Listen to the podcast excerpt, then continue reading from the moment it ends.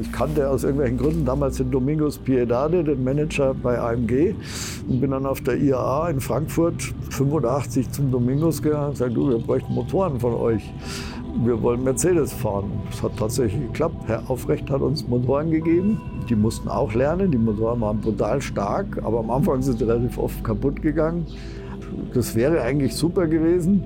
Und dann haben sich zwei Rennen überschnitten mit dem Renault Alpine Cup, den ich damals auch noch gefahren bin, mit diesem A310. Da bin ich Europameisterschaft gefahren.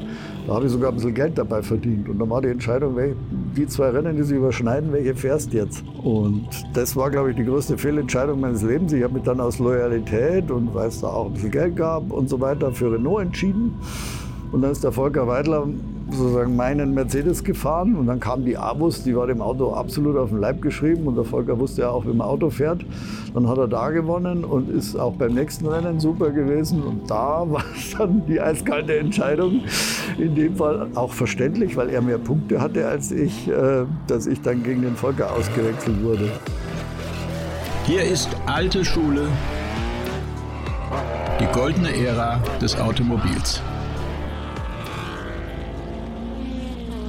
Und mein Name ist Carsten Arndt. Danke fürs Einschalten. Ich bin mir sicher, dass ihr nach der heutigen Folge auch wieder sagt, dass sie eigentlich viel zu kurz war und ich habe einen Riesenspaß bei der Aufnahme gehabt, denn Peter Oberndorfer ist endlich mein Gast.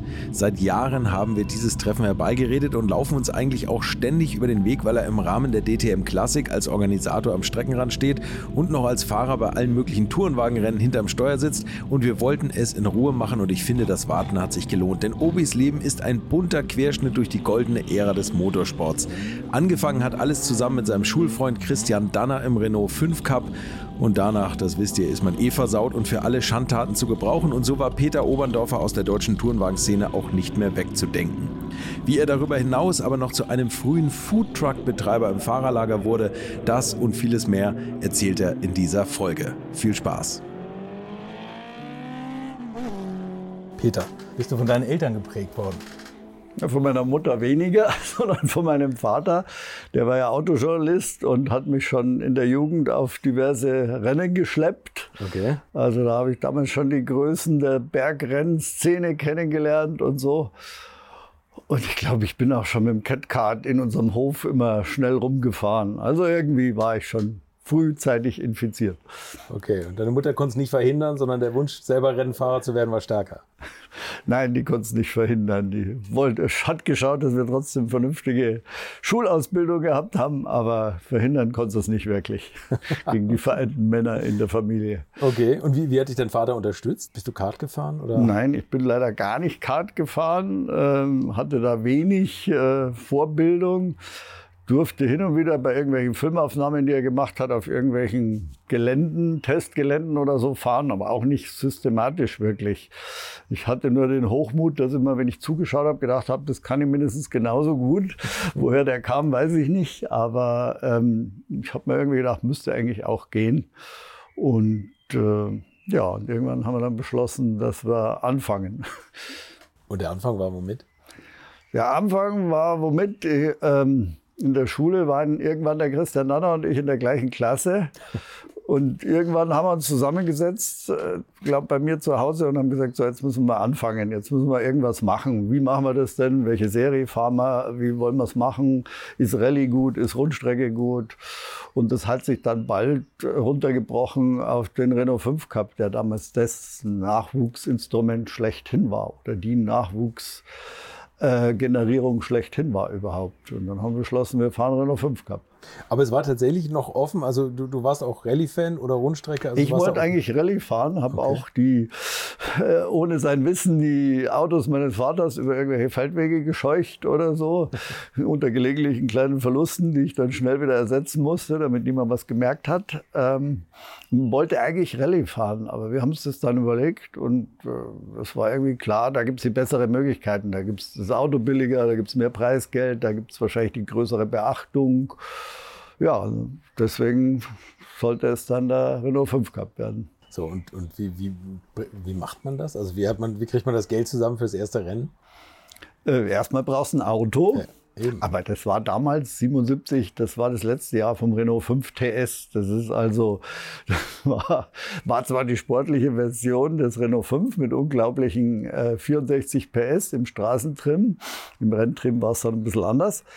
Ähm, und den haben wir, hat man dann gebraucht erstanden. Ich habe meine geliebte Ducati Einzylinder verkauft dafür, mein Gespartes äh, genommen und habe dann dieses Auto gekauft. Und klar, dass dann am Anfang der Vater auch ein bisschen unterstützen müsste, wenn um, musste, wenn es um die Unterhaltskosten ging. Also um die Renneinsätze und so weiter, bis dann irgendwann mal Sponsoren kamen.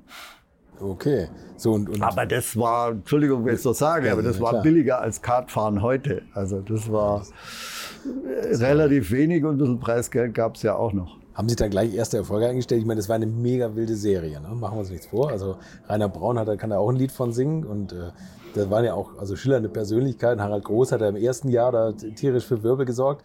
Wer, wer war noch so im, im Starterfeld, als du da angefangen hast?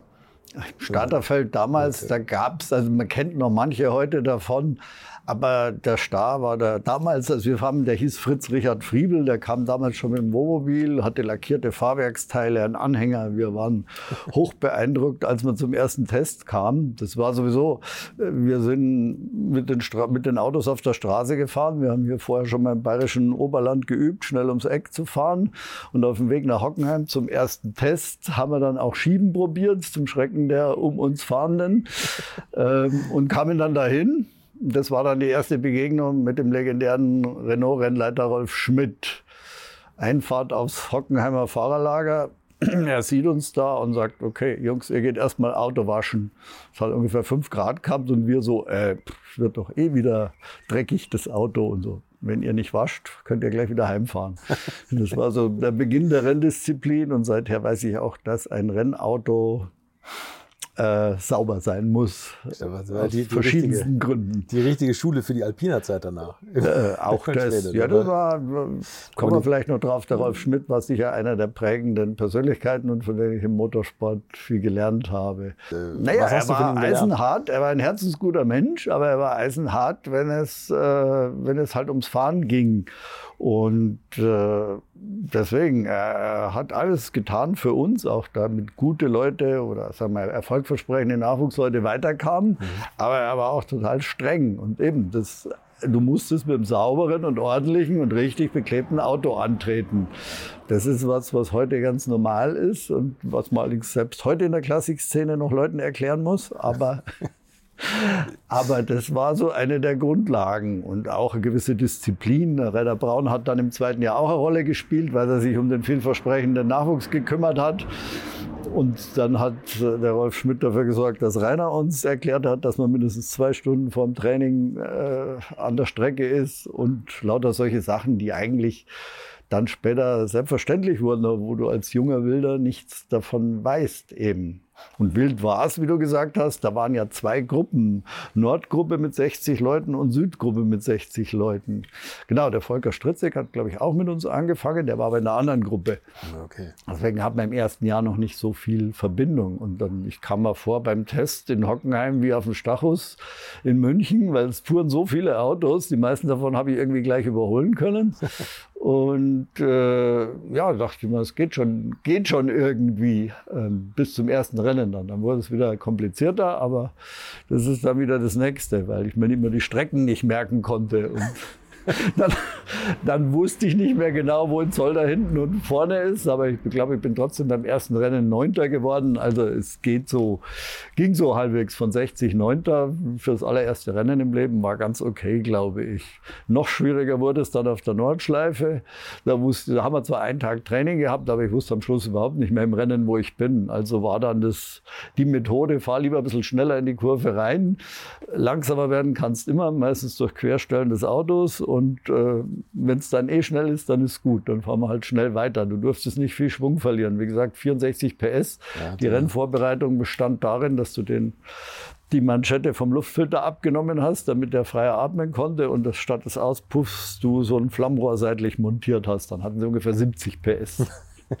und es waren auch noch profilierte Reifen, die du dann meistens abgedreht hast, damit nicht so viel Profil war, damit er ein bisschen stabiler lag. Aber das waren so im Großen und Ganzen äh, die Rennvorbereitungen, außer dass man noch Racing for Bavaria aufs Auto unbedingt kleben musste. und ein Weißbier vorher getrunken hat. Bist du auf Achse Nein, hin und zurück? Kein Weißbier. Äh, Zum ersten Rennen, zum ersten Test sind wir auf jeden Fall auf Achse gekommen. Beim ersten Rennen, ehrlich gesagt, ich weiß es nicht mehr. Beim zweiten Rennen haben wir dann grob aufgefahren mit Hänger und mit allem drum und dran, haben lauter, da wurde es dann das Gegenteilige, da haben wir lauter unnötiges Zeug mitgenommen bis zum Skateboard, was du sowieso nie gebraucht hast. Ähm, da haben die anderen, glaube ich, gedacht, äh, was sind das für Verrückte? Also es hat sich dann eingependelt. Du hast meistens, äh, ich habe mir dann logischerweise irgendwann einen Hänger gekauft, weil du kannst nicht immer auf Achse hinfahren. So viel Zeug kannst du in dem kleinen Renault nicht mitnehmen, speziell wenn du noch Hilfsleute mitnimmst, Mechaniker, Vater, Das hattest du schon. Freund. Ja, ja, ich bin's nicht, wir, du konntest es nicht ganz allein machen. Ich hatte auch, habe zwar viel geschraubt, aber glaube ich mehr an Motorrädern als an Autos. Ähm, das ging dann erst später richtig gut, ähm, aber du, du konntest Leute und das Zeug nicht in dem kleinen Renault 5 so richtig mitnehmen alles. Also brauchtest du schon einen Hänger. Wobei es gab ein Rennen in, in Ulm, glaube ich, da gab es noch Flughafenrennen Ulm-Mengen. Da bin ich allein hingefahren mit Zelt auf der Wiese und bin ganz allein gefahren, bin glaube ich sogar Dritter geworden und so. Also es ging schon auch mal alleine, aber wenn was kaputt war, war schlecht. brauchtest du schon ein bisschen Unterstützung und außerdem klar, Freunde oder Vater oder so wollten damals auch gern mitfahren noch. Und ich glaube auch, dass, dass Rolf Schmidt schnell gecheckt hat, dass du da ganz vielversprechend unterwegs warst, oder? Ja, ja, die haben dann für 78, unser zweites Jahr, haben so ein paar Leute zusammengefasst, das so die vielversprechenden Nachwuchsleute waren. Äh, Da war der Volker, glaube ich, dabei, der Christian und noch ein oder zwei Leute, die es dann, äh, die dann irgendwann wieder rausgefallen sind. Ähm, Und beim zweiten Rennen an der Nordschleife, dann 78, dann kam er hin und am nächsten Tag sollte Rainer Braun uns betreuen. Wollte dann auch einmal mitfahren um die Nordschleife. Als er dann nach einer Runde ausgestiegen ist, hat er gesagt, einmal und nie wieder. Ich glaube, die Fahrweise war damals noch etwas äh, sehr spektakulär. Außerdem hätte ich auch Angst äh, über die Nordschleife als Beifahrer, kann ich ihn schon verstehen. Aber er hat uns halt dann so betreut und eben die Grundlagen, die theoretischen des vernünftigen Rennfahrens beigebracht, was Rolf Schmidt nicht schon gemacht hatte. Natürlich beim Fahren auch hin und wieder was gesagt und so. Und ja, also da sind wir da ein bisschen unterstützt worden. Und damals gab es ja die nationale Gruppe und die internationale. Wir wollten immer schon international fahren, hat er uns aber nicht lassen. Erst dann im dritten Jahr weil er gesagt hat, ihr gewinnt erstmal die deutsche Meisterschaft. Habe ich zwar nicht geschafft, aber egal. Ähm, es ging dann trotzdem weiter erstmal. Du hast jetzt ein Thema beflissentlich übersprungen. Avus. Das, der, eigentlich, der, glaube ich, der größte, die größte Massenkarambolage der F5-Cup-Geschichte. Es war ein unglückliches Zusammentreffen verschiedener Umstände. Nein, es war ja absolut notwendig, dass du bei der wenigen Leistung, auch im zweiten Jahr, als es dann mit der Renault 5 Alpine angefangen hat, die hat immerhin schon über 100 PS gehabt, ähm, trotzdem, du musstest auf der Geraden und speziell auf der Avus, damals ging es vier Kilometer geradeaus noch, in eine Richtung und zurück wieder. Ähm, und dann kam ganz am Schluss diese unselige Schikane. Ähm, du musstest schieben. Und das habe ich aber auch nicht mit jedem gemacht. Äh, Das habe ich nur mit dem Christian gemacht und wir hatten unsere feste Ordnung. Er vorne, ich hinten. So waren wir eingespielt und haben das immer. Das ging immer gut, weil wir uns verstanden haben und es vernünftig gemacht haben. Nur auf der Abus hatte er, äh, passiert einfach, also einen ganz klitzekleinen Fehler äh, kurz vor der Schikane und der hat mich verwirrt beziehungsweise aus dem Konzept gebracht. Dann sind wir aneinander gekommen, äh, was noch gar nicht so schlimm war. Ähm, aber wir standen dann da und dann kamen die Nächsten an und irgendwann gab es einen riesigen Schrotthaufen im Training. Das war dieser, unabhängig davon gab es noch andere Unfälle. Also ich glaube, da ist ein Dutzend Autos äh, mehr oder weniger kaputt heimgefahren dann von der Avus.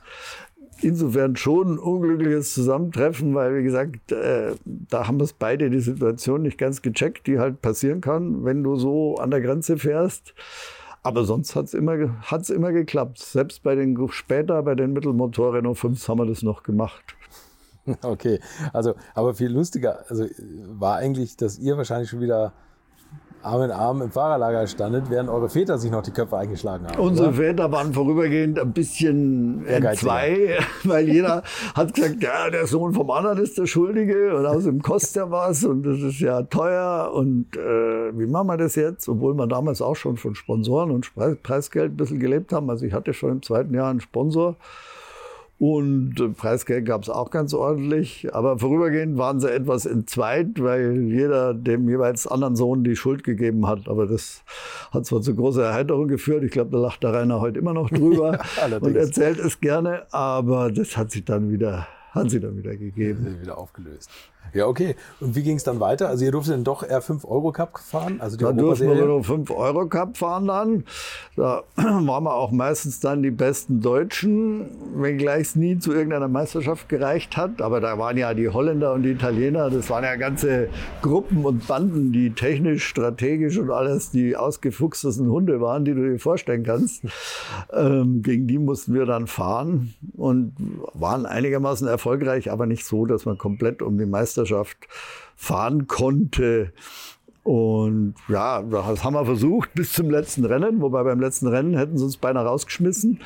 Da sagt der Rolf Schmidt, jetzt macht mal hier einen Spaß beim letzten Rennen und macht mal irgendwas. Und dann haben wir beschlossen, in der Nacht, wir stellen das Werkstattauto, da wo die Ersatzteile gab und alles vom damaligen, vom legendären Horst Tönges, haben wir im Fahrerlager einfach mal versteckt, indem wir mit 10 oder 20 Mann irgendwo anders hingetragen oder geschoben haben.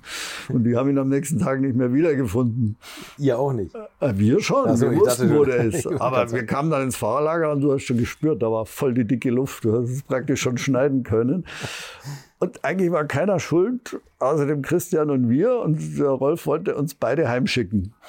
Und dann hat sich das ganze Feld aber dafür ausgesprochen, dass wir da bleiben und doch den internationalen Lauf fahren dürfen, was im Rückblick dann ganz gut war, weil wir beide einen Doppelsieg gemacht haben und die besten Deutschen waren. Und äh, aus sozusagen Rache für den Nervenstress haben wir dann auf dem Rückweg mit ein, zwei Freunden dann da gehalten, wo wir gemerkt haben, dass der ganze Champagner der Franzosen gelagert hat und haben dann unseren Pokalen noch einige Flaschen Champagner hinzugefügt. Wir sind, glaube ich, übers Dach eingestiegen, haben die da rausgeholt und sind dann mit vielen Pokalen und Flaschen Champagner wieder nach Hause gefahren.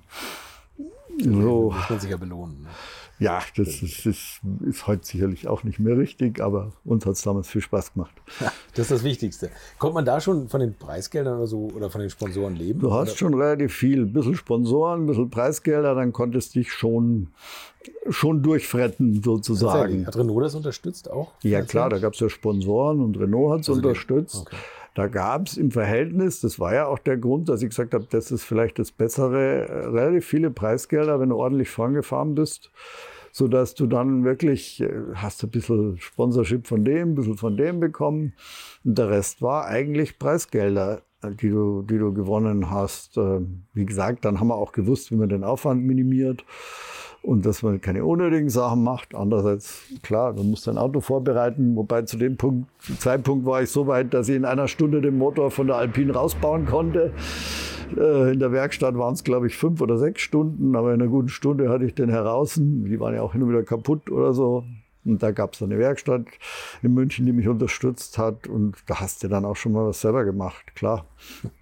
Aber ähm, ja, die Preisgelder waren relativ üppig für diese Zeiten. Das war immer der Vorteil von Markenpokalen eigentlich. Auch später beim Carrera Cup oder Porsche Ja, Supercup. nein, das ging auch später mit den großen, das ist ja wieder die nächste Geschichte, mit den großen Renault 5 Turbo ging es ja wieder genauso weiter, weil ähm, was war dann 80 war so ein Jahr, da hatte ich gar nichts. Da wollte ich eigentlich schon äh, deutsche Rennsportmeisterschaft fahren und bin bei Schnitzer vorstellig geworden und so Sachen, aber die haben jetzt nicht gerade auf mich gewartet. Ich hatte auch keinen Sponsor und wollte aber die tollsten Sachen fahren. Und äh, ja, dann war das 80er Jahr mehr oder minder eins, wo nichts vorwärts ging. Und dann kam das 81er Jahr, das auch sehr witzig war, weil da war ich dann äh, Volontär bei Sportauto. Ach, du bist da tatsächlich Ich schon in bin zur Motorpresse gegangen und wollte Ja. meine journalistische Ausbildung weitermachen. Und als erstes haben sie mich zu, zu Sportauto gesteckt. Wer war Chefredakteur? Karl Mauer, äh, Okay. der spätere Opel-Rennleiter, was äh, dann auch noch eine Rolle spielte in meinem Leben. Und äh, ja, da war ich die ersten Monate bei Sportauto. Und da hatte ich immer noch nichts für, für die 81er Saison. Dann kam aber der Karl und hat gesagt, wir müssen eine Geschichte machen. Der Walter Röhrl, der hat ja keinen Vertrag mehr bei Mercedes. Die haben ja dann aufgehört zu fahren. Er fährt jetzt unter anderem ersatzweise in diesem neuen Renault 5 Turbo Europapokal. Und dann kam er und dann kam der, äh, kam der Walter und mit seinem damaligen deutschen Team und wir haben dann eine Fotogeschichte gemacht im Wald vor Hockenheim. Da gab es noch keine Häuser, da ist er durch den Sand gedriftet. Und ich so, mein Gott, da möchte ich auch mal fahren und so. Vier Wochen später rief der Rolf Schmidt an, du, wir hätten ein Auto für dich über einen Deal mit dem damaligen Magazin Louis. Ähm, du kannst das Auto haben, aber für die Unterhaltskosten musst du selber sorgen. Womit wir wieder bei Sponsoren und Preisgeld sind. Ja. Und das Team wäre das vom Dr. Marco. So, wer ist Dr. Marco? Ja, doch, wusste ich dann schon. Ja, ähm, ja okay, also habe ich mein Auto bekommen und mich dann das Abenteuer gestürzt. Das war ja schon zwei Klassen höher, Renault 5 Turbo Europapokal. Da fuhr dann wirklich am Anfang Jean Ragnotti, Walter Röhrl und andere Größen, auch wieder so super erfahrene äh, Pokalleute, Franzosen, Holländer und so weiter. Ja, dann kamen wir an, aber da kam dann wirklich die nächste Stufe, weil das, ich glaube, vom, vom Helmut habe ich dann wirklich sehr viel über Rennsport gelernt. Vom Debriefing nach dem Training und nach dem Rennen über weitere Disziplinen. Disziplin war irgendwie immer wichtig, ähm, bis hin zu politischen Sachen, wo der Helmut natürlich ein, ein ganz äh, versierter Mensch war. Ja, um es positiv auszudrücken. Also das war ja, glaube ich, der ist er ja auch heute noch. Ne? Also er ist super versiert. Es gibt bestimmt wenige, die vom Rennsport so viel wissen. Er ist super streng. Das ist dieser Ruf all dem Jahr voraus. Aber er hat sich auch super gekümmert. Ich weiß nicht, wie viele Gespräche wir daheim in seinem wunderbaren Haus oberhalb von Graz geführt haben, wo er mir versucht hat, äh, das vernünftige Leben und das ordentliche äh, Motorsportleben beizubringen. Was teilweise gefruchtet hat, teilweise auch ein bisschen abgeperlt ist wahrscheinlich. Ähm, Leider. Sonst könnte man vielleicht heute noch über die Formel 1 reden. ähm, nein, er hat sich sehr, sehr gekümmert. Er konnte beinhart sein, aber äh, das war dann immer eigentlich zum richtigen Zeitpunkt. Aber ich konnte mich nie beschweren, dass er ungerecht gewesen wäre. Ich musste schon meine Schulden zurückzahlen. Es gab ein Rennen, da, ich glaube Ende der ersten Saison, da wusste ich, wenn ich mindestens Fünfter wäre, kann ich ihm sein Geld nicht zurückzahlen. Ähm, ich bin dann Fünfter geworden und konnte ihm seine Kohle bezahlen und bin dann, glaube ich, sogar im Lastwagen Wagen mit nach Hause gefahren, nach Graz, wo ich auch zwischendurch mal, äh, sogar zwischendurch mal ein paar Wochen gearbeitet habe oder so, weil eben das war Renault 5 Europapokal war schon aufwendig. Und wie gesagt, Sponsoren gab es und Preisgeld, aber nicht immer genug halt. Aber das war letztlich auch der Türöffner zu weiteren Sachen, würde ich sagen. Und Helmut Marko muss man ja sagen, also der ist ja viele, viele Rennserien gefahren oder hat vieles bedient und, und immer auf sehr hohem Niveau. Und er gilt ja auch heute noch als einer, der wirklich Fahrer, ob sie ihm sympathisch sind oder nicht, eiskalt absolviert, wenn sie Leistung nicht bringen. Und du bist ja einige Jahre für ihn gefahren. Ich bin viel für ihn gefahren. Eben, Wir sind also zwei Jahre. Renault 5 Europapokal gefahren. Dann war 83 wieder so ein Jahr, wo nichts vorwärts ging. Dann habe ich Formel 3 Motoren gesucht und darüber bin ich zur Alpha gekommen für die Produktionswagenmeisterschaft, dem Vorgänger der äh, DTM. Mhm. Und dann sind wir zwei Jahre Alpha zusammengefahren und dann zwei Jahre Mercedes zusammen. Und da war ich dann selber mit Schuld, dass es nicht weitergegangen ist wahrscheinlich. War einer der Fehlentscheidungen, denke ich, meiner Karriere. Aber so gesehen bin ich äh, bestimmt sechs Jahre ja, mit ihm gefahren. Und wie gesagt, ich konnte mich nie beschweren. Wir haben ihre Sachen zusammen gestemmt. Es ging ja schon mit dem Alpha los, was wir mit diesem Alpha aufgestellt haben. Das war unglaublich. Die Jungs haben ein tolles Auto hingestellt und wir haben dann lauter Ideen verwirklicht, äh, die so gut waren, dass ich erstens vorne mitfahren konnte und dass wir zweitens damals beim Grand Prix von Deutschland die Werksalpha mit Giorgio Francia und so, die dann äh, zu Besuch kamen, geschlagen haben und zwar deutlich. okay. Was habt ihr da gemacht an den Autos? Ah, das war alles von der höher gestellten Haube, damit die Aerodynamik besser ist, bis, bis Ölkühler, Boden und alles so, Auspuff so gestalten, dass äh, das aerodynamischer ist. Ähm, dann kam man auf die Idee, weil die Lärmbeschränkungen sehr äh, streng waren, habe ich gesagt, was, was passiert denn, wenn man beim V-Motor auf jeder Seite mit dem Auspuff rausgeht, dann müsste doch vielleicht leiser sein, wenn ich nur die Hälfte Zylinder da rausschicke. Haben wir Seitenauspuffe gehabt, dann habe ich auf der Avus mit, äh, ich glaube, ich war einer der allerersten, mit so Abdeckplatten für die Felgen experimentiert, weil ich gesagt habe, da brauchst du ja die Aerodynamik. Und dann sind wir mit dem kleinen Alpha auf der Avus ziemlich weit vorne mitgefahren und der war ja wirklich nicht der stärkste. Also wir haben tausend Sachen ausprobiert probiert. Äh, wir waren ja schon gestellt durch den Renault 5 Turbo Cup, äh, wo alle versucht haben, irgendwas zu machen, speziell mit dem Ladedruck. Ich weiß noch, wie der Hans Heyer immer Sachen aus dem Auto geworfen hat, Kabel und alles nach dem Rennen. Ähm, wir haben es dann teilweise anders probiert, äh, was teils gefruchtet hat, teils nicht. Ähm, also, aber der, der, Helmut hatte immer tolle Ideen, hatte immer gute Mechaniker, wo, wo wir meistens in die richtige Richtung gearbeitet haben. Und ja, wie gesagt, war, war toll mit ihm zu fahren. Er war extrem ehrgeizig. Ich weiß noch, bei diesem besagten Grand Prix von Deutschland, da ähm, hatte ich, glaube ich, sogar den ersten Lauf gewonnen und ich wusste, im zweiten muss ich nur Dritter werden, um Gesamtsieger zu werden. Das war dann, wurde zusammengenommen und die Punkte wären dann aus diesem Gesamtsieg gekommen. Und ich war auf dem Weg zum dritten und dann hat mich jemand, äh, den es heute noch gibt, auf der Geraden relativ sinnlos abgeschossen mit dem Ergebnis, dass der Alpha absoluter Kernschrott war. Wir haben, glaube ich, nicht mehr, mehr das Lenkrad benutzen können. Und da gab es überhaupt keine äh, Diskussion, dass er ein neues Auto aufgebaut hat.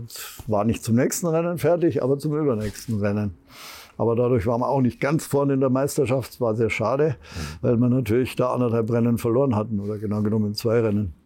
Aber ja. da hat er überhaupt nicht äh, drüber nachgedacht und hat äh, sich ein neues Auto oder hat unser neues Auto aufgebaut. Und das war der Alpha GTV 6. Das war der Alpha GTV 6. Da hat Alpha damals geholfen. Wie gesagt, ich hatte Formel 3 Motoren gesucht und bin dann irgendwie so an die gekommen und äh, auch da gab es wieder den Sponsor Louis, den es heute nicht mehr gibt. Und äh, die haben dann ein Budget umgewidmet, ein Pressebudget zum Rennbudget. Und äh, dann sind wir zwei Jahre mit dem Alpha gefahren, bis wir dann irgendwann erkannt haben, jetzt brauchen wir ein neues Auto. Und ich mir damals, oder wir uns damals auch technisch überlegt haben, was brauchen wir denn jetzt für ein Auto? Und das, da sind wir dann auf den Mercedes gekommen, auf den 2,316. Bevor wir auf den Mercedes kommen, müssen wir noch mal über die Formel 3-Geschichte reden, weil du hast tatsächlich mal einen kurzen Ausflug in die Formel 3 oder? Ich wollte ja immer Formel 3 fahren, weil wer will nicht Formel fahren und Formel 1 fahren. Hab's aber eben nicht geschafft. Statt Formel 3 Motor von Alpha zu bekommen, habe ich dann von ihnen so viel Etat bekommen, dass ich eben dann mit dem GTV ähm, fahren konnte, die äh, Produktionswagenmeisterschaft. Aber im Jahr davor habe ich auch über einen sehr netten Sponsor einmal die Gelegenheit gekriegt, deutsche Formel 3 Meisterschaft zu fahren. Das war mein erstes Formelrennen überhaupt. Es gab zwar einen Vorteil, weil Rolf Schmidt war damals so großzügig, dass er den Christian und mich auf die Rennfahrerschule in Paul Ricard geschickt hat. Also da hat man mit so Formel Renault ansatzweise Erfahrung. Aber sonst hatte ich keine Formelerfahrung. Und dann sind wir deutsche Formel 3 Meisterschaft gefahren in München-Erding, glaube ich. Das war dann auch noch nah. Ich war dann Heimschläfer sogar. Ähm, war also nie Formel 3 Rennen gefahren, aber bin Dritter geworden dann bei diesem einzigen Rennen. Beim Bertram Schäfer war natürlich genialer Rennstall. Mhm. War auch toll mit Bertram zu fahren, aber Dritter war jetzt auch nicht unbedingt zu erwarten. Vor allem war im Training bloß Zwölfter oder irgend sowas. Und es war gut. Gewonnen hat, glaube ich, damals der Volker Weidler vor dem Brutschin oder so. Also alles gestandene Formelfahrer. Aber mir hat es riesen Spaß gemacht, aber es hat sich nie mehr Richtung Formelkarriere dann bewegt. Schade eigentlich. Ja, schade, weil mir hat es so Mörder Spaß gemacht, einfach mit reinzufahren. Vielleicht war es besser wegen der Sicherheit, weil irgendwie, wenn du größer warst, hast du so weit über den Überrollbügel damals rausgeschaut und wenn du auf den Kopf gefallen wärst, wäre es vielleicht nicht so gesund gewesen. Aber die Formel 3 haben damals riesen Spaß gemacht. Ich kann ja nur das berichten von diesen Autos. So 83. Ähm, ja, es hat Mörder Spaß gemacht, ging gut, aber danach gab es nichts mehr Formel. Mhm, verstehe. Und dann sind wir in den Tourenwagen, oder bin ich in den Tourenwagen gelandet. Ja, das stimmt. Wie habt ihr euch dann noch so ein bisschen weiterhin beobachtet? Weil Christian Danner, der ist ja dann in Richtung Formel. So der ist dann Formel 2 Europameisterschaft gefahren. Ich bin dann eben bei diesen Renault 5 Turbos gefahren. Da ging es da nicht, äh, ging's da nicht ganz so schnell voran. Aber okay, das ist halt der Lauf, ist der Lauf der Dinge. Später sind wir dann nochmal zusammengekommen. Aber ja, da kommen wir auch noch drauf. Das äh, ist wieder ein anderes Thema. Aber sagen wir mal, ist trotzdem alles okay. Also ich habe viele viele schöne Rennen da fahren können. Ob jetzt vor dem Renault 5 Turbo Europameisterschaft, da kommst du ja auch weit rum und äh, lernst die Länder kennen, sofern du sie nicht sowieso kennst. Und das war war schon sehr witzig, was wir da auch erlebt haben alles. Ich weiß noch, der größte Spaßvogel war Jean Ragnotti, der Rallyefahrer, der immer Renault fürs Renault-Werk gefahren ist, aber da eben auch diese Saison R5 Turbo gefahren ist. Das ging hin bis zu Brot- und Tellerschlachten abends im Lokal. Einer hat angefangen und sagt, um Gottes Willen, wenn es jetzt losgeht und es ging los und also es äh, war immer irgendwas los. Es war in Monaco, durfte ich in irgendeinem Hotel wohnen und am Schluss habe ich dann da fünf Freunde Freunde zum Pool eingeladen, die gar nicht in dem Hotel gewohnt haben. Also es war immer, war immer lustig damals und kann man sich wirklich nicht beklagen. Ich glaube, heute herrscht noch mehr Disziplin vor. Aber solange du ein bisschen Erfolg hattest, ging es ja. Noch mehr Disziplin als die damalige Helmut-Marko-Schule. Ja gut, es war ja dann, ja, war ein bisschen, aber sag mal, damals war es dann nicht ganz so extrem. Oder, oder, ich habe nicht genug auf ihn gehört. Vielleicht ist es ja auch ist so. Mischung aus beiden. Wir haben schon versucht, diszipliniert zu sein, aber halt nicht immer. Wie ist es dann zum, zum Mercedes gekommen? Ja, weil wir uns überlegt haben, welches ist technisch das Auto, was du jetzt fahren müsstest und was interessant ist und wo man vielleicht auch Verbindungen hat dass man was machen kann. Also technisch erschien uns der Mercedes gut, weil mit gute Radaufhängung, Vierventilmotor, super Aerodynamik und haben gesagt, okay, das ist ein gutes Auto. M3 war da gerade im Entstehen, aber der war uns noch nicht so offensichtlich präsent und da wussten wir auch noch nicht, was wird's. Und dann haben wir, nee, der war, nee, der ist dann erst 87 gekommen und das war ja, sollte ja für 86 sein, genau. Dann haben wir gesagt, machen wir den. Und dann haben wir natürlich geschaut, was kriegen wir. Dann bin ich, ich kannte aus irgendwelchen Gründen damals den Domingos Piedade, den Manager bei AMG und bin dann auf der IAA in Frankfurt 85 zum Domingos gegangen und gesagt, du, wir bräuchten Motoren von euch. Ähm, wir wollen Mercedes fahren. Und das hat tatsächlich geklappt. Herr Aufrecht hat uns Motoren gegeben. Die mussten auch lernen, die Motoren waren brutal stark, aber am Anfang sind sie relativ oft kaputt gegangen. Aber dann waren sie echt gut und das wäre eigentlich super gewesen. Nur dann stand ich irgendwann vor der Entscheidung, und das ganze Projekt war eigentlich irgendwo meins, bis hin zum Design, bis hin zu den Pirelli-Reifen, alles war schön aufgefächert. Aber dann, dann haben sich zwei Rennen, nach den ersten zwei Rennen, wo es so einigermaßen ging, in Hockenheim stand ich Pole Position, hatte aber dann, ja, hatte Probleme dann mit den Bremsen und bin so, weiß ich nicht, irgendwo unter den ersten zehn gelandet, aber nicht ganz vorne. Dann haben sich zwei Rennen überschnitten mit dem Renault Alpine Cup, den ich damals auch noch gefahren bin, mit diesem A310. Da bin ich mhm. Europameisterschaft gefahren. Da habe ich sogar ein bisschen Geld dabei verdient. Und dann war die Entscheidung, die zwei Rennen, die sich überschneiden, welche fährst jetzt? Und das war, glaube ich, die größte Fehlentscheidung meines Lebens. Ich habe mich dann aus Loyalität und weil es da auch ein bisschen Geld gab und so weiter für Renault entschieden. Und dann ist der Volker Weidler sozusagen meinen Mercedes gefahren und dann kam die Avus, die war dem Auto absolut auf den Leib geschrieben und der Volker wusste ja auch, wie man Auto fährt. Dann hat er da gewonnen und ist auch beim nächsten Rennen super gewesen und da war dann die eiskalte Entscheidung. In dem Fall auch verständlich, weil er mehr Punkte hatte als ich, äh, dass ich dann gegen den Volker ausgewechselt wurde. Sozusagen, der mit meinem Auto dann noch Vizemeister gewonnen ist, obwohl er die ersten zwei Rennen nicht gefahren ist. Also, okay, also damals habe ich versäumt äh, in der Meisterschaft Mannschaft, äh, womöglich sogar um Titel zu fahren. Aber wir sind dann im nächsten Jahr zusammen wieder mit Mercedes dann Tourenwagen Weltmeisterschaft und einzelne Einsätze in der DTM und Europameisterschaft und 24 Stunden Nürburgring und so gefahren. Also wir waren nicht zerstritten oder irgendwas, sondern es war halt so.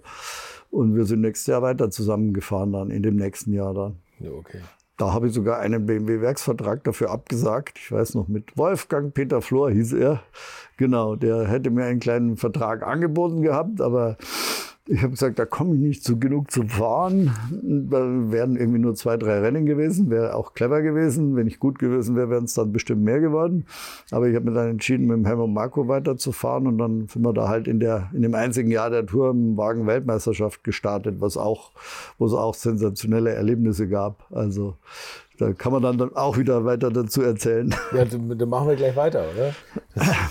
ja, das war eine Tourenwagen-Weltmeisterschaft. Das ging ja schon in Monza grandios los, wo die ganzen M3s kamen, von Werner Frohwein entwickelt, mit dem ich später auch sehr viel zu tun hatte, ähm, bei Audi dann. Die sind dann alle disqualifiziert worden, weil sie zu dünnes Blech hatten. Deswegen sind wir dann unter den ersten zehn gelandet, obwohl es unser Mercedes eben nicht ging. Das war einer der wenigen Missgriffe der Mechaniker. Die haben versucht, an dieser Raumlenkerachse, die unfassbar kompliziert war, was zu verändern, wodurch das Auto in schnellen Kurven unfahrbar wurde. Hat eine Zeit lang gedauert, bis sie mir das geglaubt hatten. Würdet ihr eigentlich auch so gerne wie ich manchmal neue Länder mit einem Oldtimer erkunden, aber ihr scheut euch die lange Anreise auf Achse oder die teuren Transportkosten? Dann gibt es eine der coolsten Alternativen, von denen ich bisher gehört oder in zahlreichen Artikeln gelesen habe. Und das sind die Eckis Oldtimer Rally Reisen durch Costa Rica. Luxuriöse zehntägige Urlaube und zwar in Minigruppen mit Oldtimern, die ihr vor Ort aussuchen könnt. Und nein, mir hat die Sonne nicht den Kopf zerbraten und ich rede jetzt auch nicht vom schättrigen Ford Fiesta der Billo Autovermietung. Ihr habt die Wahl zwischen zum Beispiel Mercedes SL, Porsche 911 oder Range Rover Classic. Und das ist sowas von cool, denn es sind immer maximal vier Autos inklusive Servicefahrzeug unterwegs und es geht natürlich nicht um Geschwindigkeit, sondern einfach nur darum, auf entspannte und ganz wunderbare Art und Weise Land und Leute zu erkunden erkunden und es ist ein Urlaub, also gibt es auch Strandtage. Und wer schon mal in Costa Rica war, der weiß, dass es ein sicheres Reiseland ist mit grandioser Flora und Fauna, mit Vulkanen, Regen und Nebelwäldern und irren, irren Stränden. Und mit den Fotos könnt ihr auf Instagram noch die Freunde zu Hause richtig neidisch machen. Ist ja auch nicht ganz unwichtig heutzutage. Schaut es euch auf jeden Fall mal im Netz an. Und als ich das erste Mal auf der Seite war, konnte ich es gar nicht glauben, dass jemand sowas organisiert. Und dann braucht man noch nicht mal den eigenen Klassiker schmutzig zu machen. Und mit Range Range Rover oder R107er SL die Landschaft erkunden. Es könnte schlimmer kommen. Es gibt übrigens verschiedene Routen. Mein Tipp wäre die La Carrera Costa Rica und auf der Route werdet ihr mich früher oder später mitfahren sehen. Das garantiere ich euch. So, jetzt hört ihr hier noch die Webseite und da gibt es eine ganz einfache, nämlich rally-rally.com. Und ganz wichtig, Rally wird hier R-A-L-L-Y geschrieben rally-rally.com. Am besten gleich draufklicken, Seite abspeichern und möglichst schnell buchen, denn es sind kleine Gruppen und Inga und Ingo, die das organisieren, sind wirklich mega nett und Ingo ist auf mich gekommen, weil seine Mitfahrenden immer alte Schule hören. Also Geschmack haben die, die da mitfahren auch und ihr sollt jetzt auch weiter alte Schule hören. Bis bald in Costa Rica dann haben sie es auch hingekriegt und dann haben wir andere Rennen gehabt. Da habe ich tatsächlich mit den Werks Maseratis mich gematcht oder mit den Alpha 75. Das war überhaupt das grandioseste Rennen in Silverstone, Weltmeisterschaft in Silverstone. Da gab es zuerst im Training einen schweren Unfall. Da ist, ähm, wer war denn das? War das der Jockel Winkelhock oder wer? Der ist irgendwie schwer verunglückt und ich habe dann angehalten, ihm aus dem Auto geholfen und so weiter. Ähm, und dann wusste man, geht es ihm gut, geht es ihm nicht gut, ging ihm aber dann gut. So, dann haben wir gewartet und dann sind wir noch Qualifying zu Ende gefahren. Aber am Renntag hat es dann geregnet. Und ich hatte mir irgendwie genau, und damals bin ich mit Franz Klammer gefahren. Das war wieder eine Geschichte. Oh ja, der große Skiweltstar, ja. dem ich äh, beim Autofahren geholfen habe und er mir beim Skifahren. Und, ähm, Wer hat mehr gelernt vom anderen? Boah, gute Frage. Gute Frage. ähm, ich glaube, wir haben beide voneinander gelernt. Wir haben beide uns gegenseitig äh, sozusagen die steilen Pisten runtergeschickt und haben gesagt, der andere, der muss das jetzt schon machen. Ähm, und der Franz konnte aber gut fahren und speziell bei Nässe, witzigerweise, war der, war der gut. Und Silverstone hat geregnet. Es war die komplette Tourenwagen-Weltmeisterschaft. Ford Eckenberger, BMW Werksteams mit zig M3s. Alpha, Maserati, was weiß ich, was alles am Start war. Und dann hat es geregnet und ich hatte mir schon beim Start ausgesucht. Ich habe mir genau angeschaut, wie die starten und habe schon beim Start zig Plätze gut gemacht. Und dann hat es geregnet und geregnet. Und der Mercedes lag aber gut im Regen, war gut abgestimmt. Und ich bin plötzlich ganz weit vorne mitgefahren, habe mich mit Joe Schlesser duelliert, der zuvor noch Formel 1 gefahren war oder danach wieder. Habe mich mit Joe Schlesser duellieren dürfen und alles Mögliche. Und der Franz hat es auch gut ins Ziel gebracht und wir sind dann gesamt Vierter bei einer Tourenwagen-WM geworden. Okay. Das war das Beste überhaupt, was wir da mit dem Mercedes geschafft haben. Und das war ja ein Privatteam gegen, ich weiß nicht wie viele Werksteams, ja. die, da, die da fuhren. Also das war sicher einer der bemerkenswertesten Rennen von dem Unfall im Training bis hin, Motorschaden gab es glaube ich auch zwischendurch, bis hin zu diesem Ergebnis. Das hat gezeigt, Skifahrer können auch gut Auto fahren. Klar, wenn ich mit 140 so eine Piste runterfahre, dann muss die Linie stimmen, dann muss der Mut stimmen. Ja. Franz haben uns eh super vertragen. Also das war sehr bemerkenswert. Wir haben auch 24-Stunden-Rennen probiert am Nürburgring. Da ist leider dann die Aufhängung irgendwann gebrochen. Wir waren relativ weit vorne schon, aber da brach dann irgendwann die komplizierte Raumlenkerachse oder, oder vorne irgendwas. Irgendein Aufhängungsteil ist gebrochen. Wenn das war dann schade, weil wir hätten gute Chancen gehabt, dass der Jörg van Omme mitgefahren und so, der ja dann später auch für Marco gefahren ist. Also wir waren da gut dabei. Und ja, aber Mercedes deswegen dann nur Tourenwagen WM und nicht, und nicht DTM. Ist ja auch okay. Es war, war auch okay, war wie gesagt, waren schöne Zeiten. Wir, wir haben auch damals, fällt mir auch noch gerade ein, also sei vorsichtig, sonst dauert es hier auch lange. Ähm, nein, nein, ich freue mich. Wir haben damals auch den neuen Kurs in Brünn eröffnet. Da war 88, gab es ja den eisernen Vorhang noch ja. und die hatten in Brünn den neuen Kurs gebaut, weil der alte wohl absolut untragbar war. Ich bin da teilweise da auch entlang gefahren, den alten Kurs. Die sind wirklich mit 180 da durch die Dörfer gefahren, so im Geschlängle. Selbst der Gerhard Berger hat gesagt, dass das heftig war. Und wenn Gerhard das mal sagt, ähm, dann war es heftig. ähm, und dann haben sie den neuen Kurs gebaut. Und den fand ich bemerkenswert, weil er erstens eine super Streckenführung hatte und äh, dann auch, ich weiß nicht, ein Bruchteil des neuen Nürburgrings gekostet hat, der ja auch kurz vorher gebaut worden war, aber für die Zuschauer viel besser einsehbar war und alles, wo ich gesagt habe, warum bauen die den Nürburgring nicht so wie das? Ähm, ist viel besser, viel schöner zum Fahren und auch viel billiger und die Zuschauer sehen es besser und sitzen nicht 300 Meter weit weg, was damals ein Problem war. Und dann war dieser ganz neue Kurs, das war sowieso alles Chaos. Ein Freund von mir, der kam uns besuchen, der ist ohne einen einzigen Ausweis bis ins Fahrerlager vorgestoßen, hat nur mal wichtige Papiere vorgezeigt. Aber das war halt noch Ostblock. Und dann bin ich ähm, Nee, das war 87, Entschuldigung. Ja, genau, 87 haben wir Brünn eingeweiht. Und dann bin ich parallel Porsche 944 Turbo Cup gefahren und Tourenwagen-Weltmeisterschaft mit Mercedes. Oh, okay. Was ein bisschen kompliziert war, weil ich ständig von einem Auto ins andere, andere gehüpft bin und wie mein Freund dann bemerkt hat, ich die weiblichen Fans nicht richtig äh, würdigen konnte, die da da waren. Aber es hat viel Spaß gemacht, weil du so viel zum Fahren kommst. Und dann habe ich sogar den 944er Cup da gewonnen in dem Rennen. Dann haben sie mich interviewt, wie ist die Strecke, wie ist alles, wie, wie finde ich die Strecke und wie ist es als Erster da zu gewinnen und so weiter. Auf einmal höre ich unten, wie mein Auto angelassen wird, der Mercedes für die Tourenwagen-Weltmeisterschaft. Da habe ich gemeint, okay, jetzt muss ich langsam runter und wieder ins andere Auto steigen. Und habe ich dann wieder mit Maseratis und Ähnlichem duelliert, bis, glaube ich, wieder irgendwas gebrochen ist an dem Auto. Aber so haben wir damals äh, die Brünnstrecke eröffnet öffnen dürfen, die neu, die ich immer noch für cool finde, ja, für cool halte. Da. Also das, das ist toll gemachte Strecke. Die haben dann auch noch Sachen besser gemacht. Also die war schneller als der Hungaroring oder so, wo wir dann auch mal gefahren sind. Aber Brünn, coole, coole Strecke. Ja, okay. Und dann kam Porsche Turbo Cup, hast du ja schon gerade gesagt. Porsche Turbo Cup. Auch eine wilde Serie, oder? Hat dich das ein bisschen an deine Anfänge im R5 erinnert? Äh, die war teilweise sehr wild. Am Anfang haben da Roland Asch und ich uns die Siege geteilt und dann wird es langsam schwieriger, weil dann haben die ersten rausgebracht, wie man auch da den Ladedruck erhöht, ohne dass die Kommissare das merken. Dann bin ich eine Zeit lang hinterhergefahren ein bisschen, äh, was dann darin gegipfelt ist, dass ich bei einem Rennen so weit hinten im Training stand, dass ich so einen dicken Hals hatte. Du fährst am Anfang nur aufs Podest und auf einmal kommst du nicht mal mehr unter die ersten zehn. Dann hatte ich so einen dicken Hals, dass ich dann in der ersten Hockenheim-Schikane sehr, sehr spät gebremst habe und mich erst an Roland Asch dann sozusagen dem Co-Führenden in der Meisterschaft abstützen konnte, was den Autos nicht gut getan hat. Ähm, der Roland war dann sehr, sehr sauer, ist ausgestiegen und hat, oder im Fahrerlager dann, kam er zu mir und hat mir eine gefeuert, was er später dann jahrelang bereut hat noch. Seit, und wir sind auch mittlerweile die besten Kumpels, da gibt es überhaupt nichts. Der Roland ist ja auch ein herzensguter Mensch, aber oh, da haben wir es dann ausgefahren. Er hat den Cup gewonnen und ich bin äh, nur Vizemeister geworden. Aber immerhin, es war ein cooles, war auch ein cooles Jahr.